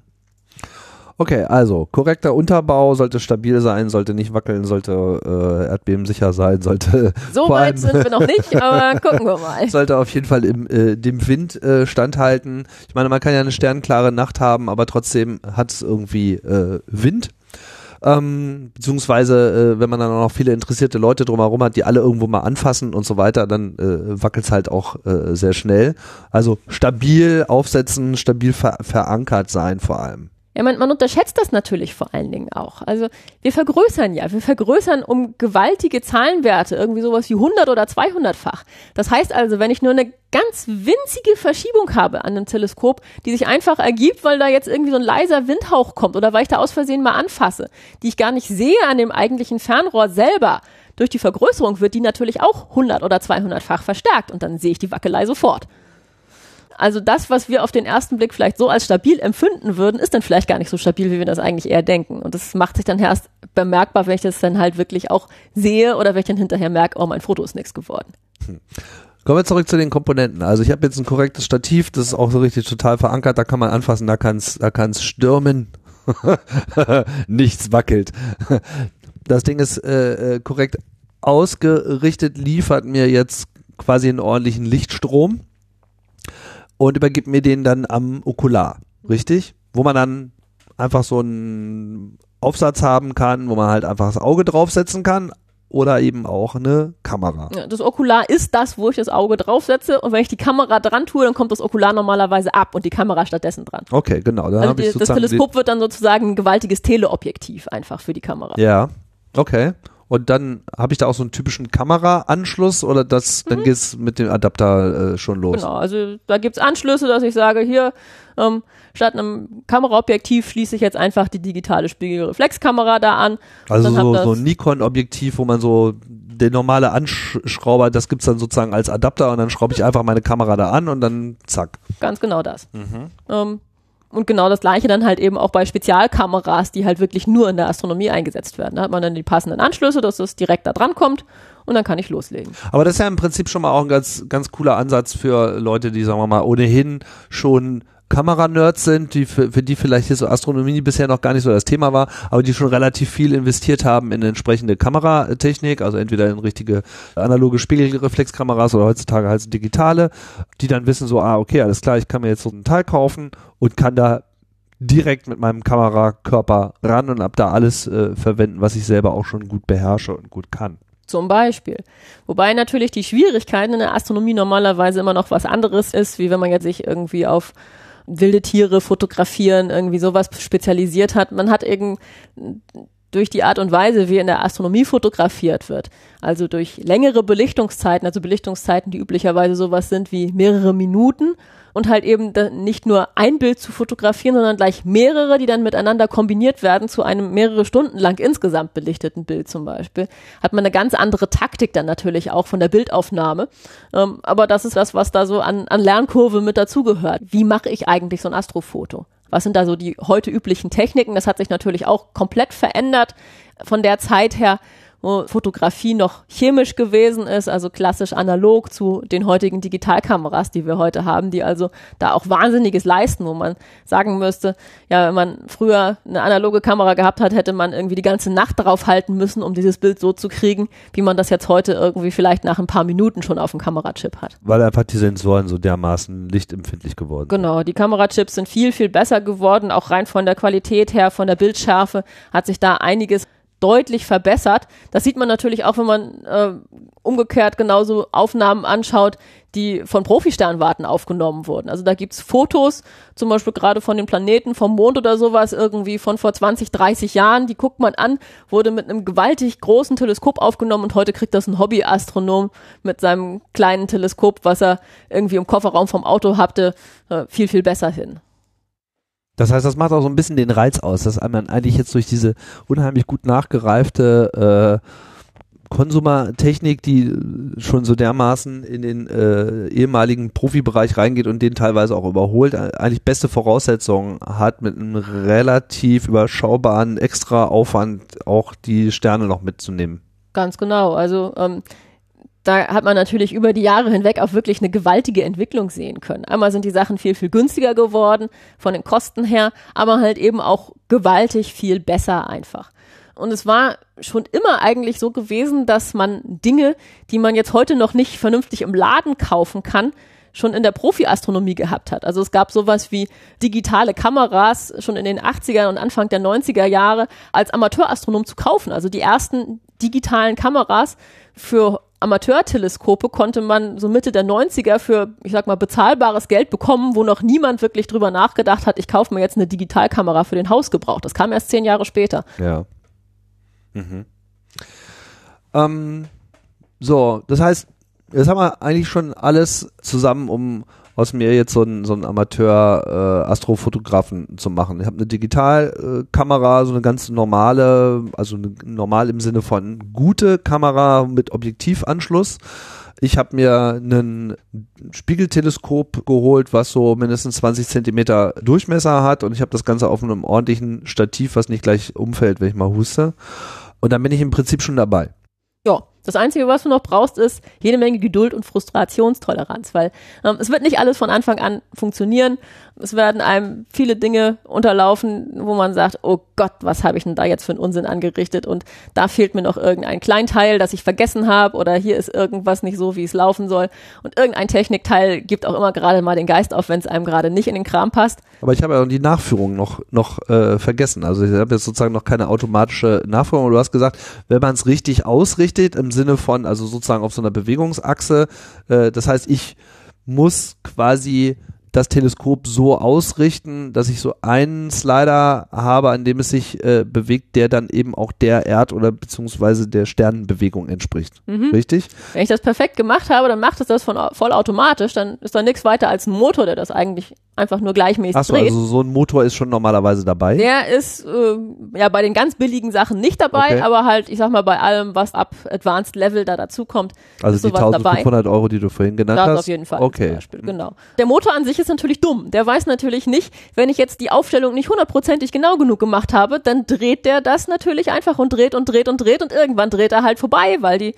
falsche Richtung ja, weil, weil die, weil die Richtung nicht hundertprozentig stimmt. Und da merkt man dann halt wieder diese Präzisionsgeschichte. Also es muss alles super präzise gemacht werden und äh, viel präziser, als wie ich jetzt mal irgendwie so Pi mal Daumen machen würde. Aber wenn man es jetzt richtig fancy schmancy haben will, dann möchte man natürlich ein System haben, wo man sagt, okay, jetzt la laufe ich hier auf dem Berg, dann stelle ich mein Stativ auf und das Teil findet selber heraus, wohin es gerade guckt, wie spät es ist, wo ich mich befinde, wie hoch ich bin und wie ich dann entsprechend mit einem vielleicht in zwei Richtungen arbeitenden Motor das äh, korrekt ausrichte?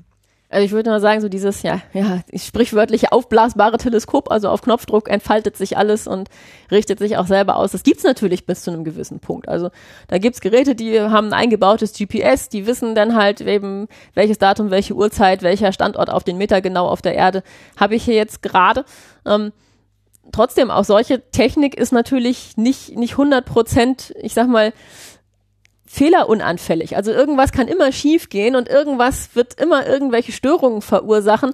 Es hilft nix. Ähm, ich muss mich so ein bisschen damit auskennen, was das Ding eigentlich tut, weil sonst habe ich die Technik nicht im Griff. Vor allem weiß man dann überhaupt nicht, was man tun soll, wenn es dann trotzdem nicht funktioniert Ganz oder genau. man merkt vielleicht noch nicht mal, dass es nicht also funktioniert. wo, wo muss ich sozusagen, wo liegt gerade jetzt der Fehler, wenn irgendwas mal, mal festhängt oder sowas? Wo, Ich höre da so einen Appell raus mit erstmal selber schrauben ähm, und dann langsam steigern. Also sagen wir es mal so, das wäre so die, der Weg, den viele Leute fahren, dass man sagt, also sich überhaupt erstmal so eine gewisse Grundkenntnis verschaffen, bevor man sich allzu sehr auf die Technik verlässt, ist sicherlich nicht das Verkehrteste.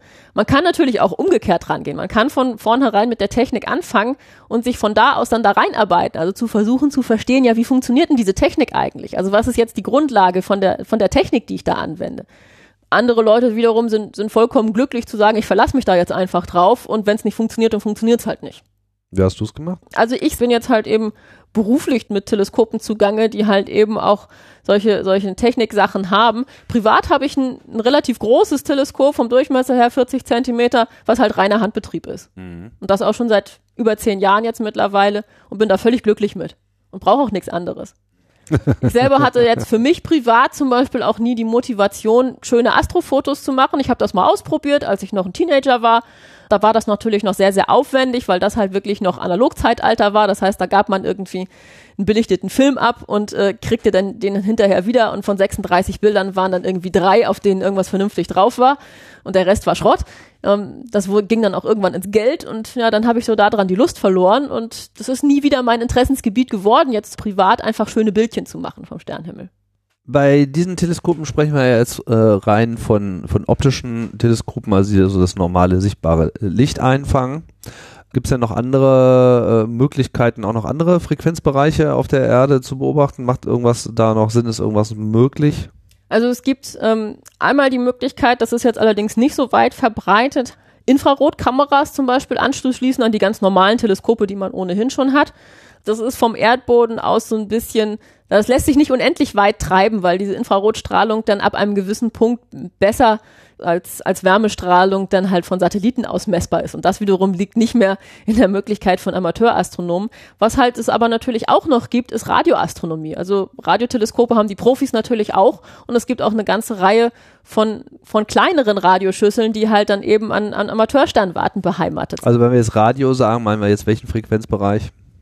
Ja, da gibt's halt auch wiederum fließende Übergänge. Alles, was sehr viel hochfrequenter noch ist als das sichtbare Licht. Also das ist dann so Gigahertz-Bereich, ähm, sind so die, die typischen Sachen. Aber das wird teuer. Es ist was ganz anderes in dem Sinne. Also so, man, man kann da anfangen irgendwie mit einer, mit einer ausgemusterten Satellitenschüssel, die man hat und mit einem passenden Empfänger, den ich mir an den Laptop stöpsle, Radiostrahlung von der Sonne zu messen. Also das sind so auch da wieder die ganz einfachen Einstiegsmöglichkeiten. Oder ich stelle mir die große 10 Meter Yagi-Antenne aufs Dach oder dann halt irgendwann das 3 Meter oder 5 Meter Radioteleskop in den Garten. Das wird gemacht oder könnte man nur theoretisch machen? Kann man tun, ähm, machen auch einige Leute, aber natürlich deutlich weniger jetzt halt eben, als wie sich ein optisches Teleskop zu kaufen. Weil kann man ja nicht fotografieren und so schön und das sind ja sozusagen mehr oder weniger abstrakte Beobachtungen, die man ja dann noch äh, visualisieren müsste. Ja, also auch da ist halt wieder so ein bisschen Interessenslage. Also das sind jetzt Leute, die sowas machen zum Beispiel, die kommen häufig aus der Funkamateurgegend, ähm, haben auch so ein Interesse halt eben an Amateurfunk und sagen, das verbinde ich jetzt mit meinem Interesse an Astronomie und mache jetzt Radioastronomie. Ähm, und ähm, oder halt einfach auch sagen, ja, ich, ich mache sowas gerne. Klar, schöne Bildchen kommen dabei nicht raus. Ähm, aber das wäre jetzt halt auch wieder so, so ein Bereich der Amateurastronomie, wo man versuchen kann, halt was äh, zu machen, wo man Profi-Astronomen mit unterstützen kann. Was könnte man da so beobachten? So Pulsare oder? Ja, ähm, das ist in der Radioastronomie im Amateurbereich alles gar nicht so einfach, denn da gewinnt tatsächlich weniger die Masse als auch die Größe. Also je mehr, da spielt halt wirklich sehr, sehr stark mit ein, dass äh, um radioastronomische Messungen zu machen, halt große Teleskope wichtig sind. Da haben wir ja zum Beispiel in Deutschland das, das große Profiteleskop ähm, in Effelsberg da bei Bonn mit 100 Metern Durchmesser, wo die Leute damit mit loslegen. Und die Profis fangen also irgendwie so unter 30 Meter gar nicht an. Und sowas hat man natürlich als Amateur normalerweise nicht. Ja. Das ist dann tatsächlich viel Passt zu teuer. nicht so richtig auf dem Balkon auch. Nicht so richtig, ja. Aber kann man dann trotzdem in irgendeiner Form sich in so ein Netzwerk einklinken, wo man dann sozusagen eine von, von, von vielen Tausenden von Antennen äh, ist? könnte man rein theoretisch, ähm, gibt's aber nicht wirklich. Also da sind die Profi-Astronomen, die sowas machen, ähm, ja, zufrieden mit dem, was sie da haben, sag ich mal so. Da ist es dann nämlich tatsächlich so, wenn ich so ein Radioteleskopverbund haben möchte, da kommt es weniger auf die Teleskope an, als dass man die wirklich auf die Atomzeit genau halt präzise zusammenschalten kann. Also da ist die, die zeitliche Korrelation der Daten sehr, sehr wichtig. Und so eine Atomuhr kann sich halt auch nicht mehr jeder Hobbyastronom leisten. Und äh, Ja, ja, Okay. das ist, das ist da dann so ein bisschen so der Haken an der Sache. ich sehe schon. Dann schauen wir doch vielleicht mal darauf, was bisher auch schon mal geleistet äh, worden ist. Was sind denn so, so Dinge, die äh, mit den ganzen optischen Teleskopen erfolgreich beobachtet worden ist, wo, wo auch vielleicht diese Zuarbeit in den Profibereich gut funktioniert hat? Gibt eine ganze Reihe von Projekten halt eben tatsächlich, wo sich Leute auch mit verschiedenen Interessensgebieten dann halt einfach reingehangen haben, wo irgendwann mal Profi-Astronomen gesagt haben, hey, hier könnte ich jetzt Hilfe gebrauchen, ähm, einfach weil ich mehr Daten brauche. Also ein, ein sehr, sehr schönes Beispiel halt eben, was äh, besonders attraktiv gewesen ist für Leute, die halt vorher hauptsächlich sich darauf konzentriert haben, schöne Bilder zu machen, ging von mehreren Gruppen auch wieder von, von Profi-Astronomen aus, die sagen, wir wollen Galaxien sichtbar machen. Jetzt nicht einfach so, wie sie auf einem schnell gemachten Bild sichtbar werden, jetzt halt so wie die Spirale halt eben des Hauses der Astronomie zum Beispiel, sondern wir wollen gucken, wie, ob diese Spirale noch viel, viel weiter rausreicht, als wie man sie auf den ersten Blick sehen kann. Oder wenn diese Galaxie halt eben zum Beispiel mal vor längerer Zeit eine Begegnung mit einer anderen Galaxie gehabt hat, gibt es da irgendwelche Störungen? Kann man das noch nachweisen? Gibt es da irgendwie ganz schwach sichtbare Strukturen, die diese beiden Galaxien nach ihrer Kollision miteinander verbinden und sowas? Und ja, die Astrofotografen nehmen dann halt ihre Teleskope, braucht man halt normalerweise gar nicht so sehr die großen Teleskope, sondern irgendwas mittelgroßes reicht da völlig und dann wird einfach drauf losbelichtet und ja, die, die Bilder werden dann hinterher halt eben mit den Techniken ausgereizt, die man verwenden würde, um wirklich einfach den Kontrast hochzudrehen, um zu gucken, kann ich da noch mehr sehen, als wie vorher auf den Aufnahmen, die ich vorher von dem Himmelsobjekt hatte, ähm, da rauszuholen. Und da gibt's eine ganze Reihe von, äh, von solchen Galaxien, die man damit mittlerweile untersucht hat, wo man halt dann eben gerade über diese Galaxienzusammenstöße mehr herausgefunden hat, dass man gesagt hat, also da ist jetzt hier so ein, so ein Bogen sichtbar geworden, der hat mir gesagt, also diese Galaxien, die haben sich vorher so und so umeinander gedreht und da hat sich so ein solcher Gezeitenschweif, nennt man das dann, ausgebildet ähm, und versucht dann halt eben darüber auch mehr zu lernen, dann von Profiseite wiederum, ja, wie, wie haben sich die Galaxien früher verhalten, weil das ist dann ja halt teilweise auch schon eine ganze Weile in der Vergangenheit zurück, dass das passiert ist. Also ähm, so dieses, dieses mehr sichtbar machen auf Bildern, das ist ein, ist ein ganz häufiger Aspekt, den man, den man machen Ja, ja, ich denke, man macht sich auch eins nicht so richtig klar. Es gibt natürlich riesige äh, professionelle Teleskope. Chile, äh, Atacama-Wüste ist äh, voll davon. Es wird irgendwie fleißig äh, nachgebaut. Das äh, ELT äh, Riesenteleskop äh, kommt jetzt. Klar, das sind Dinge, die können natürlich alles in einer Detailtiefe beobachten, like no other. Aber vor denen gibt's halt auch nur ein paar und die können natürlich zu jedem Zeitpunkt auch immer nur an eine Stelle äh, gucken. Der Vorteil der ganzen Amateur-Astronomie und Astrofotografie-Szene ist jetzt, die sind halt viele und wenn man sozusagen diese äh, Kraft gemeinsam nutzt, hat man einfach sehr viele Augen auf sehr vielen Objekten in einer sehr großen Zeit äh, oder sehr, einer sehr feinen Zeitabtastung. Und das macht sozusagen andere Beobachtungen überhaupt erst möglich, die sich so auf einer professionellen Ebene überhaupt nicht organisieren ließen, weil man diese Zeit nie bekommen würde auf den, äh, an den anderen Teleskopen, weil das kostet ja auch eine ganze Menge Geld im Betrieb und das muss irgendwo herkommen und äh, das kriegt man dann nicht zugeteilt. Sehe ich das richtig? das letztendlich bei vielen Sachen der, der entscheidende Aspekt. Also die Zahl der wirklich großen Teleskope, die die Profis nutzen, lässt sich an zwei Händen abzählen. Ähm, und deren Betrieb ist halt letztendlich doch irgendwo kostenintensiv. Das heißt, man optimiert da so ein bisschen, wofür brauche ich so ein Teleskop wirklich? Bei vielen Sachen reicht halt dann eben auch ein Teleskop eine Nummer kleiner oder halt eben von der Größe, wie sie halt eben auch die Amateure zur Verfügung haben, aber das dafür in großen Mengen. Also es gibt eine ganze Reihe von Dingen, da muss ich jetzt kein, kein 8 Meter Very Large Teleskop draufhalten. Ähm, ein, ein Beispiel zum Beispiel wäre sowas wie, es gibt ja mittlerweile eine ganze Reihe von entdeckten extrasolaren Planeten, mehrere tausend Stück. Ähm, und wenn man die jetzt überwacht, ähm, zum Beispiel die sogenannten Transitplaneten, also wo man den Planeten vor dem Stern vorbeiziehen hat von der Erde aus gesehen und dann gibt es eine ganz leichte Verdunklung. Dann kann man das einmal machen, dann sieht man das. Ähm, wenn man das das zweite Mal macht, dann kann man sagen, okay, ja, das andere war jetzt vielleicht nicht ein Messfehler, sondern das ist tatsächlich echt. Und wenn man das das dritte Mal macht und sagt hier, ja, ähm, zeitlicher Abstand passt, also jetzt kann ich mir langsam aber sicher sicher sein, dass der da ist. Entdeckung, zack, nächsten. Wenn ich das jetzt langfristig über mehrere Jahre überwache, dann weiß ich irgendwann auch sowas wie, ja, bleibt dieser zeitliche Umlauf wirklich stabil oder ändert sich vielleicht diese Planetenbahn über einen Zeitraum von mehreren Jahren hinweg dann merklich.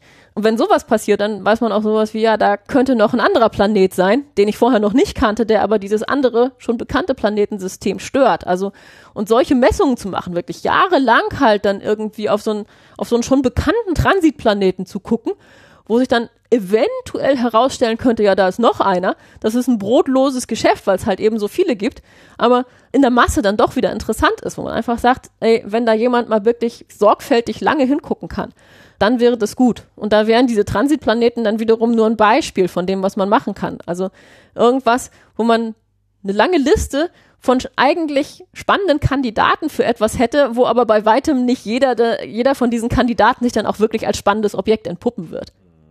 Aber das würde ja quasi auch professionellen oder angehenden Astronomen erlauben, in dem Moment, wo man eben so eine Amateurszene mit welcher Motivation auch äh, immer für sich äh, gewinnt und sagt, so hier, ich habe eine coole Idee, das ist vielleicht auch meine Promotionsarbeit äh, und so weiter, aber ich würde halt niemals die Beobachtungszeit dafür bekommen, halt, halte das aber trotzdem für, für ein interessantes Experiment. Habt ihr Bock da irgendwie mitzumachen und man organisiert sich das dann sozusagen. Genau. Ja, also was, warum man für Incentive dann äh, äh findet, äh, dafür Begeisterung auszulösen. Ich meine, äh, haben wir schon gesehen, so, okay, für viele ist es sozusagen überhaupt schon Begeisterung an sich, so bei so einem Prozess dabei zu sein, auch, sagen wir mal, ein konkretes Ziel zu haben, weil ich denke, man ist auch sicherlich oft so in dieser Situation, so, ah, okay, jetzt habe ich so ein tolles, äh, äh, Teleskop hier rumstehen. Das habe ich auch irgendwie zwei Jahre damit verbracht, das ordentlich einzustellen.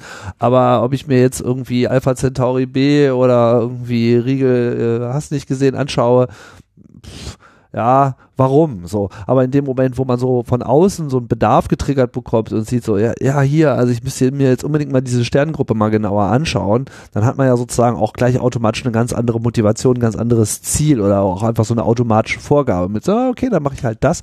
Äh, wenn da jemand was anderes davon hat, weil ich schärfe jetzt hier eigentlich nur meine Skills, um überhaupt sozusagen hier äh, besser zu werden in dem, was ich bisher ohnehin schon ganz gut getan habe. Äh, und es hat dann eben auch noch den den Benefit, dass eben dann die, äh, dass jemand das sozusagen auch noch zentral verwertet, die Daten dann eben auch tatsächlich für irgendetwas benutzt werden. Klar. Ähm, wobei man natürlich schon sagen muss, also es gibt eine ganze Reihe von Leuten und ähm, vermutlich sogar die Überzahl der Leute, die einfach sagt, also ich mache das für mich. Also meine Motivation ist tatsächlich, meine bildbearbeiterischen Fähigkeiten soweit rauszukriegen, dass ich jetzt ein super tolles Bild rausbekomme. Ähm, aber wie gesagt, es gibt halt eben auch viele, die sagen, ja, for the greater good. Also ich möchte hier halt auch wirklich was wissenschaftlich beitragen, zum Beispiel. Meine, meine Sachen, die ich hier mache, die sollen zu irgendwas Nutze sein. Diese Leute gibt's natürlich auch und die suchen sich dann halt eben ihre Nische, die vielleicht gerade auch zu dem Equipment passt, was sie ohnehin schon haben. Was sind denn noch so andere äh, Dinge, die äh, gemacht werden? Also du hast vorhin schon angedeutet, so Spektroskopie ist an sich ein großes Ding. Da kann man sich ja dann im Prinzip auch dran beteiligen. Zum Beispiel. Ähm, wobei Spektroskopie als, als Technik halt wiederum etwas ist, was schon sehr, sehr speziell ist in der Amateurastronomie und was halt auch relativ aufwendig ist. Ähm, wo man halt letztendlich auch wieder eine Kamera braucht und ein ordentliches Teleskop. Ähm, und einen passenden Unterbau dazu.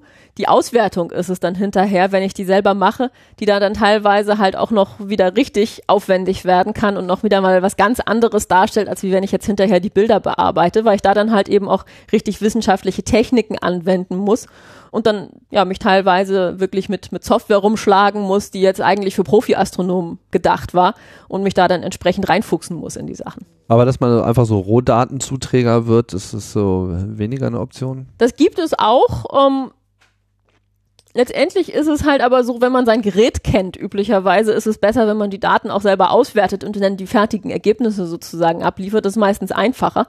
Aber umgekehrt kann man natürlich halt selber auch sagen, als jemand, der dann solche wissenschaftlichen Daten sammelt. Zum Beispiel, ich möchte alle Rohdaten haben und werte die dann alle auf die gleiche Art und Weise aus. Also da gibt es zwei verschiedene Ansätze dann irgendwo auch. Kann man sich genauso überlegen. Aber normalerweise ist natürlich schon auch so, dass die wenigsten Leute sich damit zufrieden geben, jetzt einfach zu sagen, ah, ich, ich liefere da jetzt irgendwas ab und weiß gar nicht, was hinterher dabei rauskommt. Ja. Ich hatte äh, hier vor äh, einiger Zeit bei äh, Raumzeit ein schönes Gespräch mit Stefan äh, Jordan über den neuen Gaia Sternenkatalog, der ja jetzt äh, verfügbar ist. Das ist natürlich dann äh, vielleicht auch eine schöne Vorgabe, dass man sagen kann, okay, jetzt weiß man von bestimmten Sternen auch schon die spektroskopische Beschaffenheit. Also man hat da schon mal mit Profi-Equipment äh, draufgeschaut. Jetzt schnappe ich mir einfach mal denselben Stern und versuche mal genau diese Messungen so nachzuvollziehen. Daran kann man ja dann sozusagen ganz gut seine Fähigkeiten dann äh, auch schleifen, oder? Ja, wobei ich sagen würde, meistens ist es eher andersrum. Also ähm, es gibt häufig relativ spezielle Themen, die die Leute dann irgendwo reizen. Also wenn man sagt, ich mache jetzt einfach irgendwie Spektroskopie und guck mal, ob ich das genauso gut hinkriege, das ist eher was so, äh, wie, wie der Astrofotograf arbeiten würde. In, in, in, gerade so in der Spektroskopie würde man dann eher sagen, also es gibt diese interessante ähm, Sternklasse, ähm, wo man jetzt sagen würde, da sollte man möglichst viele Objekte, die vorher noch niemand genauer angeguckt hat, mal, mal eben untersuchen, vielleicht auch langfristig untersuchen und da dann wirklich halt einfach auch was Neues beitragen, ohne dass man vorher weiß, was rauskommen soll. Gibt es noch ähm, so äh, Ergebnisse, die aus der Amateurszene heraus erzeugt wurden, die vielleicht hier noch erwähnenswert äh, wären? Ja, es gibt eine, eine ganze Reihe von Sachen halt eben immer in, in verschiedenen Bereichen. Typisches Beispiel, wo halt eben zum Beispiel auch die, die Amateure und die Profis sehr, sehr gut zusammenarbeiten, ist der Bereich Kleinplaneten, also Asteroiden. Die Szene hat sich ziemlich gewandelt in letzter Zeit, weil es da im, im Profibereich eine ganze Reihe von Teleskopen gibt, die ja den Himmel durchmustern, also sprich ein Bild machen, Teleskop ein Stückchen weiterrücken, nächstes Bild machen, Teleskop weiterrücken und so weiter, bis dann halt einmal der komplette Himmel abgegrast ist. Und äh, ja, diese Teleskope machen die allermeisten Entdeckungen und äh, davon halt eben auch gleich einen ganzen Schlag. Und bei diesen Entdeckungen, die da gemacht werden, also wirklich eimerweise, da fallen dann halt häufig mal spannende Objekte auf, wo man sagen würde, ey, da würde es sich lohnen, genauer hinzugucken. Also ist das jetzt vielleicht ein Kleinplanet, der demnächst auf die Erde stürzt oder ist das einer, der ganz weit draußen ist und der der nächste der eigentlich in Wirklichkeit der nächste interstellare Komet ist oder sowas. Und ähm, auch da gilt dann wieder, ja, die Profi-Astronomen haben nicht genug Teleskope, nicht genug Ressourcen, um all diese möglichen spannenden Kandidaten anzugucken. Also aus dem Heuhaufen sozusagen die Stecknadeln rauszufischen und dann auch noch die eine Stecknadel, die halt wirklich spannend ist, dann rauszufusseln. Das ist dann etwas, was häufig die Amateure machen, die dann wiederum diese spannenden Kandidaten halt eben auch angucken und ihre Messungen dann zentral abliefern und sagen, hey, der hat sich als normal, völlig normal normales Objekt entpuppt, nachdem ich das zweite und das dritte Mal hingeguckt habe. Aber Asteroiden sind auch ganz schön dunkel. Um, ja, also es ist so, dass man da jetzt vielleicht nicht mehr mit dem ganz kleinen Teleskop was machen kann, aber halt eben auch schon so mit mittelgroßen Teleskopen, so ab 30 Zentimeter Durchmesser aufwärts, kann man da halt gut was machen. Da gibt es halt eben zum Beispiel dann halt auch aus Deutschland nach wie vor Entdeckungen. Also dass halt da wirklich auch trotzdem noch neue Entdeckungen, auch von Kometen zum Beispiel, einfach vom Balkon von irgendjemandem erfolgen können. Das passiert nach wie vor. Ist zwar selten, aber ist halt etwas, was tatsächlich auch genauso gemacht wird. Und dann halt eben ja so dieses, diese spannende Zweitverwertung, dass man sagt, also hier sind, hier sind spannende Sachen, die schon entdeckt sind. Solange ich weiß, wo ich in etwa suchen muss, ist es dann natürlich auch viel, viel leichter, solche Sachen wiederzufinden, auch mit kleinerem Equipment. Was ich auch noch gehört hatte, ist, dass auch so in der Supernova-Nachbeobachtung äh, äh, Amateurastronomen mhm. zum Einsatz kommen. Genau, auch da ist es halt letztendlich wieder das gleiche Prinzip. Also es gibt diese Durchmusterungsteleskope. In dem Fall sind das dann jetzt andere üblicherweise als, als wie für die Asteroiden. Ähm, aber so äh, da äh, Palomar Transit Factory zum Beispiel wäre da so ein, ein Beispiel, die halt solche Messdaten liefern, in dem Falle von Helligkeiten ähm, von Himmelsobjekten, von denen man jetzt vielleicht noch gar nicht wusste, oh, das ist irgendwas Spannendes. Äh, aber irgendwas, was man vorher schon katalogisiert hatte und da passiert jetzt irgendwas ganz Dramatisches oder sowas. Also mhm. hier ist jetzt ein Stern explodiert ähm, und dann gilt jetzt auch wieder, ähm, da müssen wir jetzt gucken, da müssen wir jetzt die nächsten Wochen und Monate draufhalten und äh, möglichst viele Helligkeitsmessungen über diesen Zeitraum hinweg er erhalten oder vielleicht sogar auch Spektren dazu zum Beispiel ähm, haben und äh, ja, auch da dann, dann wieder das Kapazitätsproblem, wo die Amateure dann halt einfach ähm, Helligkeitsmessungen machen können oder eben auch Spektren messen. Schönes Beispiel ist jetzt zum Beispiel halt auch, ähm, ja, Stern Betelgeuse war ordentlich in den Medien in letzter Zeit mit, oh, ähm, ungewöhnlich lichtschwach geworden oder sowas. Ähm, da hat man die kuriose Situation, dass dieser Stern viel zu hell ist für die, für die allermeisten Profiteleskope und ihre Messinstrumente, die sie haben. Das heißt, die ganzen sinnvollen Messungen, die dann wirklich auf die Nachkommastelle genau gesagt haben, ah, jetzt ist aber Schluss mit dem Helligkeitsabfall von dem Stern und die Helligkeit steigt wieder an, die stammen alle von Amateuren. Also Betelgeuse ist ja dunkler geworden im, äh, ich glaube, letzten äh, Oktober 2019 ist das so aufgefallen, wurde dann immer dunkler, immer dunkler bis Dezember, Januar. Äh, und man hat sozusagen schon naja, man hat nicht unbedingt vermutet, aber es stand sozusagen zur Debatte so, okay, stehen wir jetzt kurz vor der Supernova, weil dass das sozusagen mit diesem Stern irgendwann passieren wird, ist klar, nur vielleicht nicht unbedingt morgen, sondern halt so ein astronomisches Morgen, sowas, was ich so könnte nochmal ein Million Jahre dauern oder ein paar hunderttausend Jahre. Ich weiß nicht ganz genau, was da die Einschätzung gerade äh, so ist. Jetzt stellt sich halt eher raus, ist wahrscheinlich nur ein großer Staubnebel, der jetzt auch schon wieder langsam verzieht. Also in dem Moment, wo wir sprechen, ist, glaube ich, die Trajektorie für die Helligkeit von Bittergeuze geht schon wieder so nach oben. Also äh, alles so halbe Aufregung. Aber der lässt sich dann sozusagen extrem gut beobachten. Sowas zum Beispiel ist etwas, was relativ leicht zu machen ist. Wenn man das super genau machen will, dann muss man natürlich halt auch aber wieder wissen, äh, was man da machen kann. Aber tatsächlich ist das jetzt zum Beispiel halt auch was, was man einfach mit bloßem Auge wirklich sehen konnte. Wenn man da einfach sich erinnert hat, ja, wie sah denn der letztes Jahr im Winter aus? Ähm, dann wusste man halt, aha, der, der Stern war genauso hell wie der andere helle Sternriegel im Orion. Und das ist er jetzt bei weitem nicht. Das konnte jeder, der, ich sag mal, systematisch einfach nur mit bloßem Auge den Himmel angeguckt hat, sofort erkennen. Und dementsprechend ist das halt etwas, was die ganze Sache vom Prinzip her halt eben auch greifbar für jedermann gemacht hat. Ähm, über den Rest kann man so ein bisschen streiten. Also vieles, vieles um die ganze Bittergeuze-Geschichte war natürlich Medienhype. Also die Profis wussten eigentlich letztendlich von vornherein schon, der Stern hat sowas früher schon mal gemacht. Das ist jetzt nichts Ungewöhnliches. Klar, der könnte uns auch vor der Nase weg explodieren, aber die Wahrscheinlichkeit, dass er das macht, ist halt eben dann doch nicht so ganz super hoch. Und ähm, dementsprechend, man hat eigentlich jetzt nicht unbedingt damit gerechnet, dass er uns direkt vor der Nase weg explodiert. Aber es war zumindest ein schönes Phänomen, weil man hier doch in verhältnismäßig kurzen Zeiträumen extreme Änderungen sehen konnte. Ja, der, der Witz ist natürlich, die Veränderung als solches selber hat man gar nicht so richtig gesehen. Das Sternbild Orion ist was, was man in den Sommermonaten nicht so wirklich gut erkennen kann und was halt eben dann auch im, im Frühling für uns ja aus, aus der Sicht verschwindet. Das ist halt einfach ein typisches Wintersternbild. Und ähm, ja, letztendlich ist das sozusagen, wer, wer letztes Jahr geguckt hat und äh, wer dieses Jahr guckt, der, der sieht den Unterschied sozusagen. Wenn man systematisch genug geguckt hat, dass man weiß, wie das Sternbild Orion aussieht, dann weiß man, oh, der eine Stern sollte aber viel, viel heller sein. Und ja, tatsächlich ist es so, dass, dass eine ganze Reihe von Leuten, die halt einfach Naturbeobachter gewesen sind, die sich gar nicht so sehr halt eben jetzt mit der Astronomie super ausgiebig beschäftigt haben, dann aber tatsächlich aufgefallen ist, dass sie gesagt haben, hey, das Sternbild Orion, das kenne ich aber anders, da ist irgendwas faul.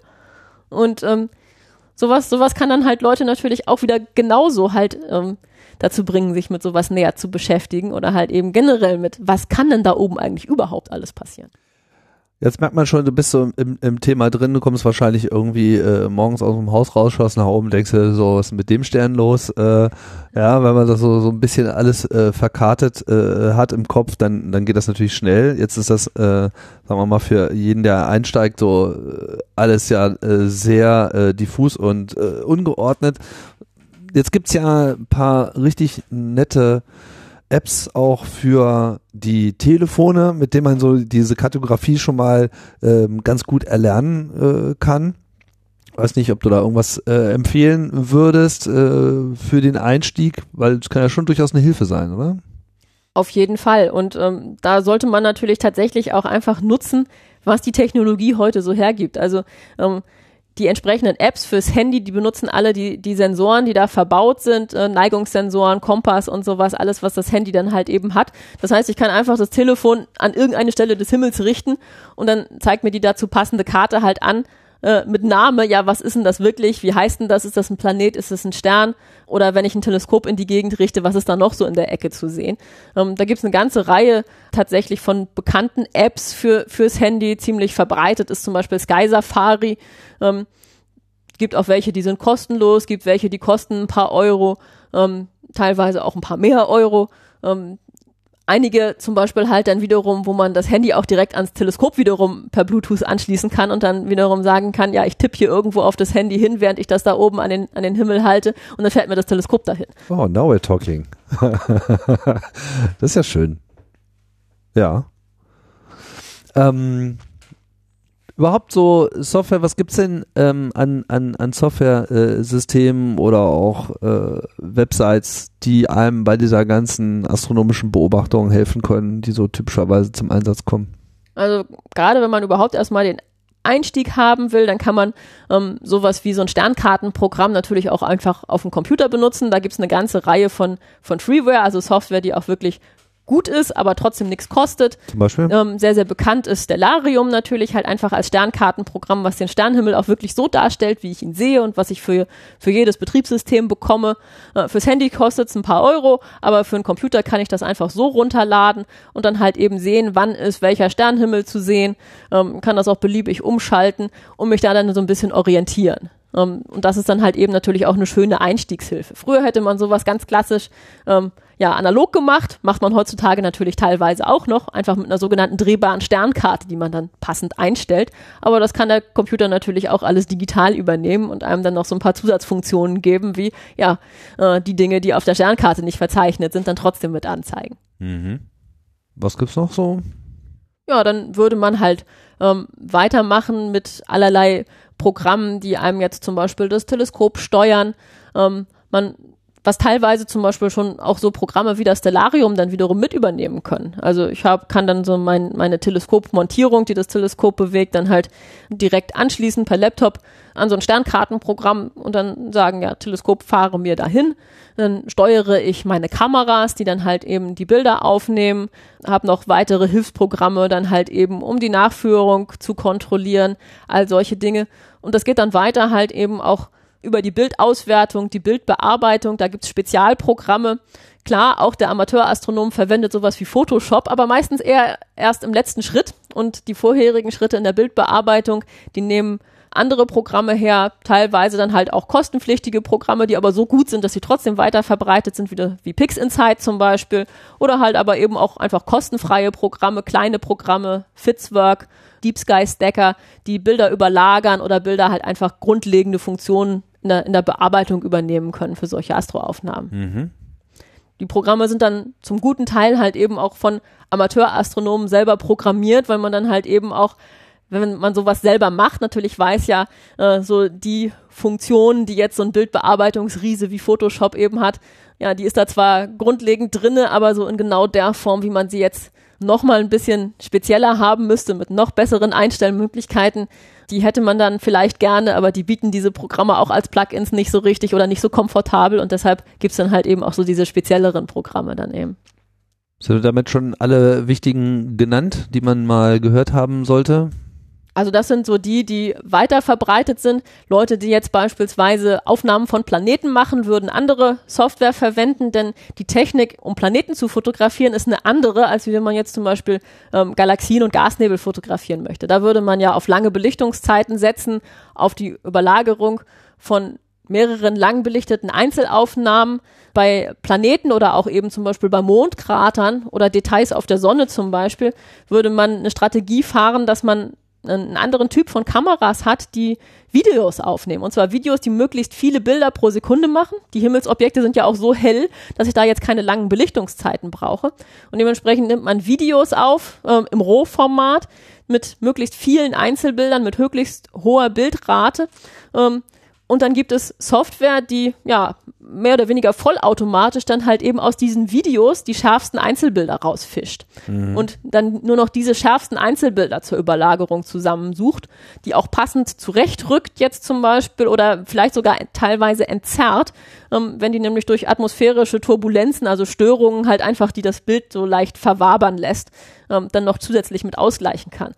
Auch da gilt wieder, ähm, diese Software ist teilweise sehr, sehr komplex. Von welcher ähm, Software reden wir jetzt konkret? Ähm, da gibt es Programme beispielsweise wie, wie Autostackert, was solche Videos ähm, auswerten kann. Dann gibt's auch Aufnahmeprogramme halt eben zuerst, ähm, die man, die man da verwenden kann. Sehr, sehr bekannt Fire Capture in dem Falle.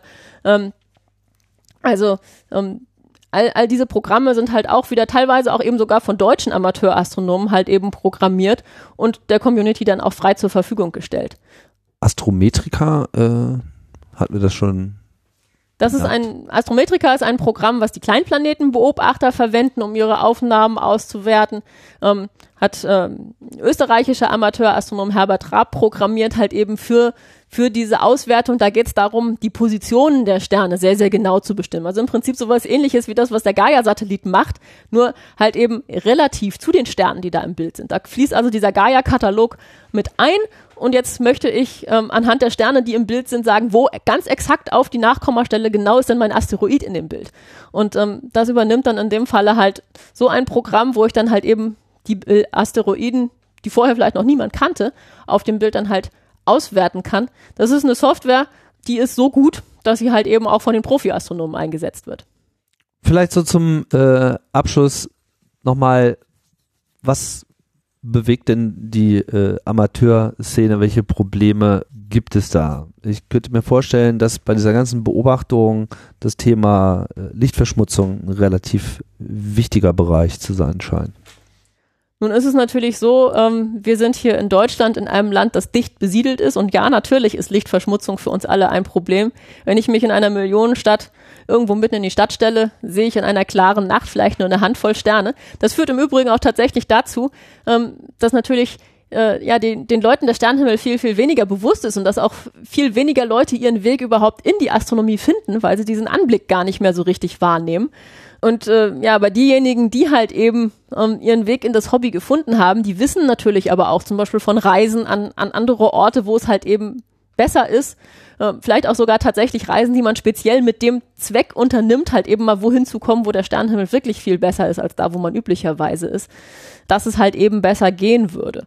Und ähm, tatsächlich gibt es eine ganze Reihe von Leuten, die sich auch wiederum genau dafür engagieren, dass man halt sagt, also bitte überflüssige Beleuchtung abschalten, gucken, dass Lampen halt auch wirklich nur das beleuchten, was auch wirklich beleuchtet werden muss und nicht unabsichtlich in den Himmel strahlen und sowas, weil es natürlich auch einen Umweltaspekt hat und schädlich für ja, Tier und vermutlich eben ja auch den Menschen ist, wenn man einfach zu viel Licht hat, wo eigentlich kein Licht sein sollte. Die Astronomie, die dadurch behindert wird, ist da irgendwo nur ein Aspekt, vielleicht auch gar nicht mal der wichtigste dann ja eben obwohl man natürlich tatsächlich sagen kann, also einfach dieser Blick an den Sternenhimmel hat in früheren Zeiten halt eben die menschliche Kultur geprägt, hat unseren Kalender bestimmt und wenn wir jetzt keine Sterne mehr sehen, dann wird es irgendwann, dann fehlt uns was irgendwo auch. Aber natürlich halt eben auch zu sagen, ich kann ich kann das nicht mehr machen, was ich hier eigentlich gerne machen würde. Das, was die Profi-Astronomen letztendlich dazu getrieben hat, ihre Sternwarten äh, in den fernsten Ecken der Welt aufzubauen, wo halt eben keine größeren Ansiedlungen weit und breit sind, das ist halt etwas, was der Amateurastronom nicht einfach so machen kann. Und der muss dann halt stattdessen auf die Barrikaden gehen und sagen, ey Leute, seid doch mal ein bisschen sparsamer mit euren Strahlern hier gibt ja mittlerweile auch ein paar äh, Vorgaben, EU-Vorgaben, wie denn sozusagen Licht überhaupt ausgerichtet werden soll. Also da tut sich so ein bisschen äh, was. Das hat so ein bisschen was mit den Frequenzanteilen von den Lampen, die aufgestellt werden, zu tun. Also dass sozusagen Blauanteil gesenkt wird etc., womit man wohl schon mal eine ganze Menge machen kann. Oder eben auch so die Ausrichtung der Lampen ähm, mit äh, geregelt äh, werden. Da kann man dann sozusagen aber auch lokal in seiner eigenen Gemeinde auch mal vorstellig werden und auf solche äh, Aspekte auch mal hinweisen. Das machen viele Leute aus der Amateurszene natürlich tatsächlich auch äh, mal mit mehr, mal mit weniger Erfolg. Also einige, einige Lokalpolitiker sind da auf dem Ohr einfach schlicht und ergreifend taub.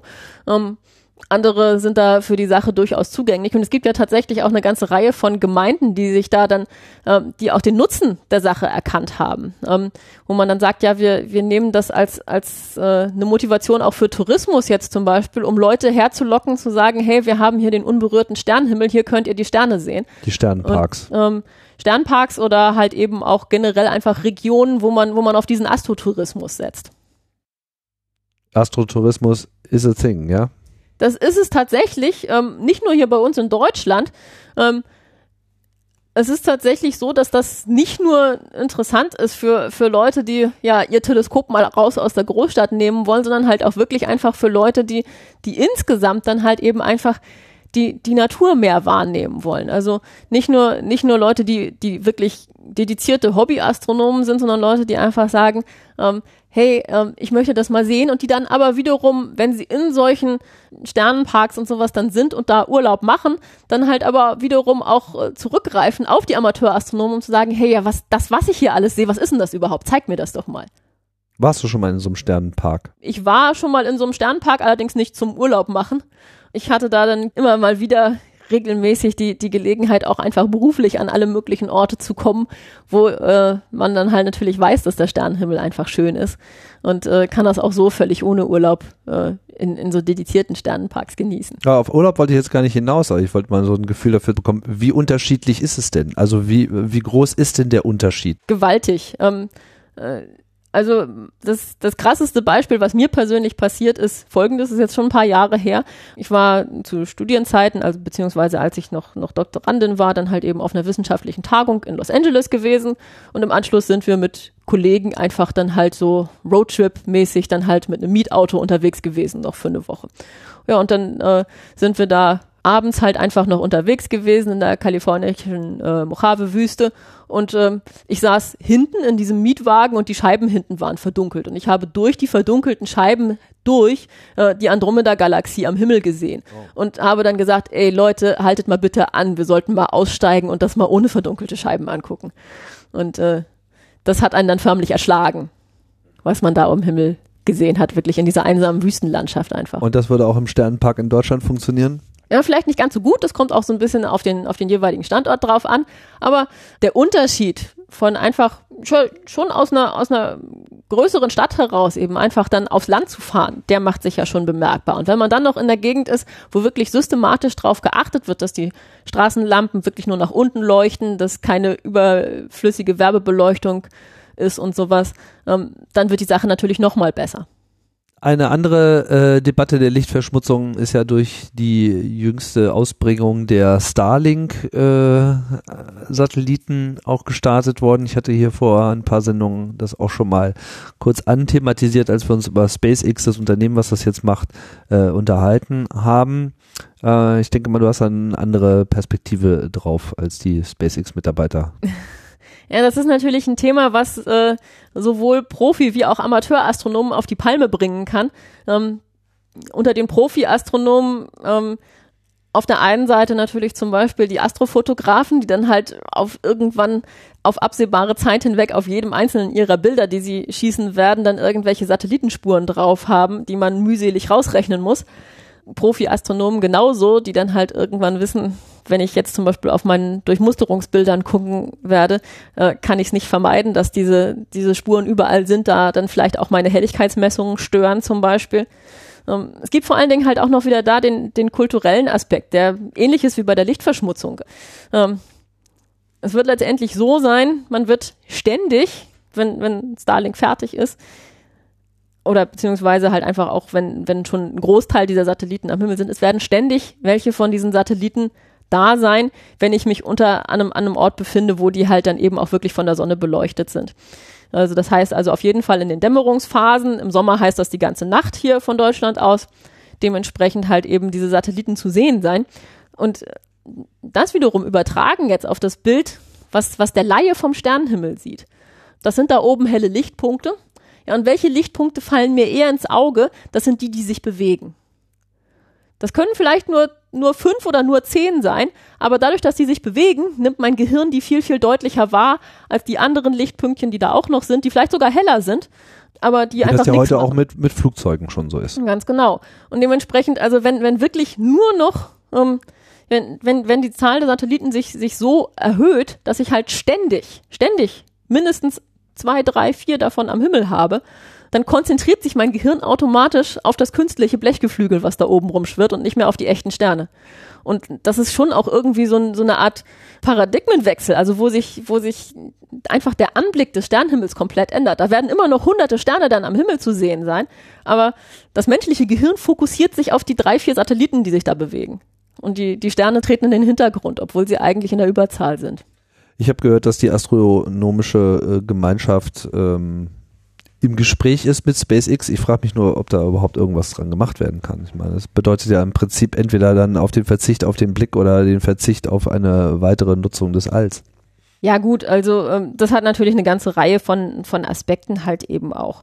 Ähm, es gibt ja jetzt schon, man hat ja einen, einen Testsatelliten beispielsweise hochgeschickt, den man verdunkelt hat. Da gab es jetzt gerade gestern ist eine Studie rausgekommen, die sagt, dass der also nachdem er jetzt gerade eben vor kurzem seine, seine endgültige Umlaufbahn erreicht hat, tatsächlich die Helligkeit erreicht hat, dass er mit bloßem Auge nicht mehr zu sehen ist.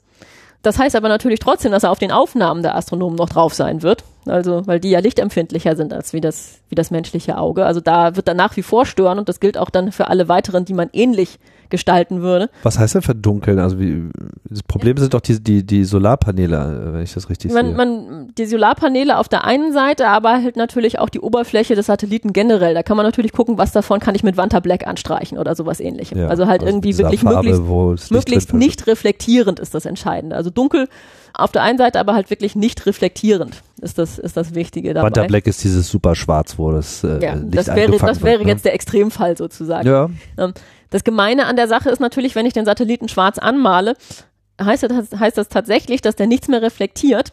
Ähm, dieses Reflektieren ist zum Teil halt aber eben auch wichtig, weil der würde sich dann ja durch Sonnenlicht aufheizen. Und das will man eigentlich auch nicht. Also der muss auch irgendwie wieder abkühlen. Also man muss dann irgendwas, irgendwas anderes halt als Ausgleich haben. Also so einfach anmalen geht auch nicht. Das ist also alles gar nicht so einfach und dementsprechend wird sich für das Problem, ähm, selbst wenn die Leute von, von SpaceX sagen, ja, wir wollen da das Bestmögliche erreichen für die Astronomie, wird sich das nicht von heute auf morgen lösen lassen irgendwo.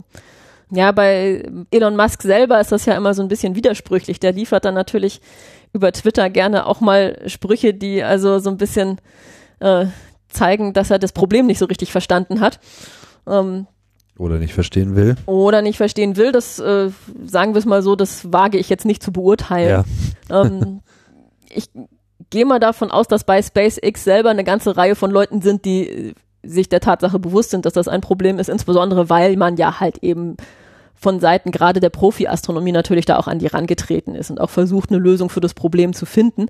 Ähm, ja, die, die, die Frage der Regelung ist natürlich eine ganz andere. Also äh, wie, wie steht man da generell dazu, dass dann eine Firma einfach mal ebenso mehrere 10.000 Satelliten in die Erdumlaufbahn schießen kann? Darf die das einfach so? Wer, wer genehmigt das? Wer gestattet das? Äh, und äh, welches Gremium auf weltweiter Ebene darf das erlauben oder auch nicht?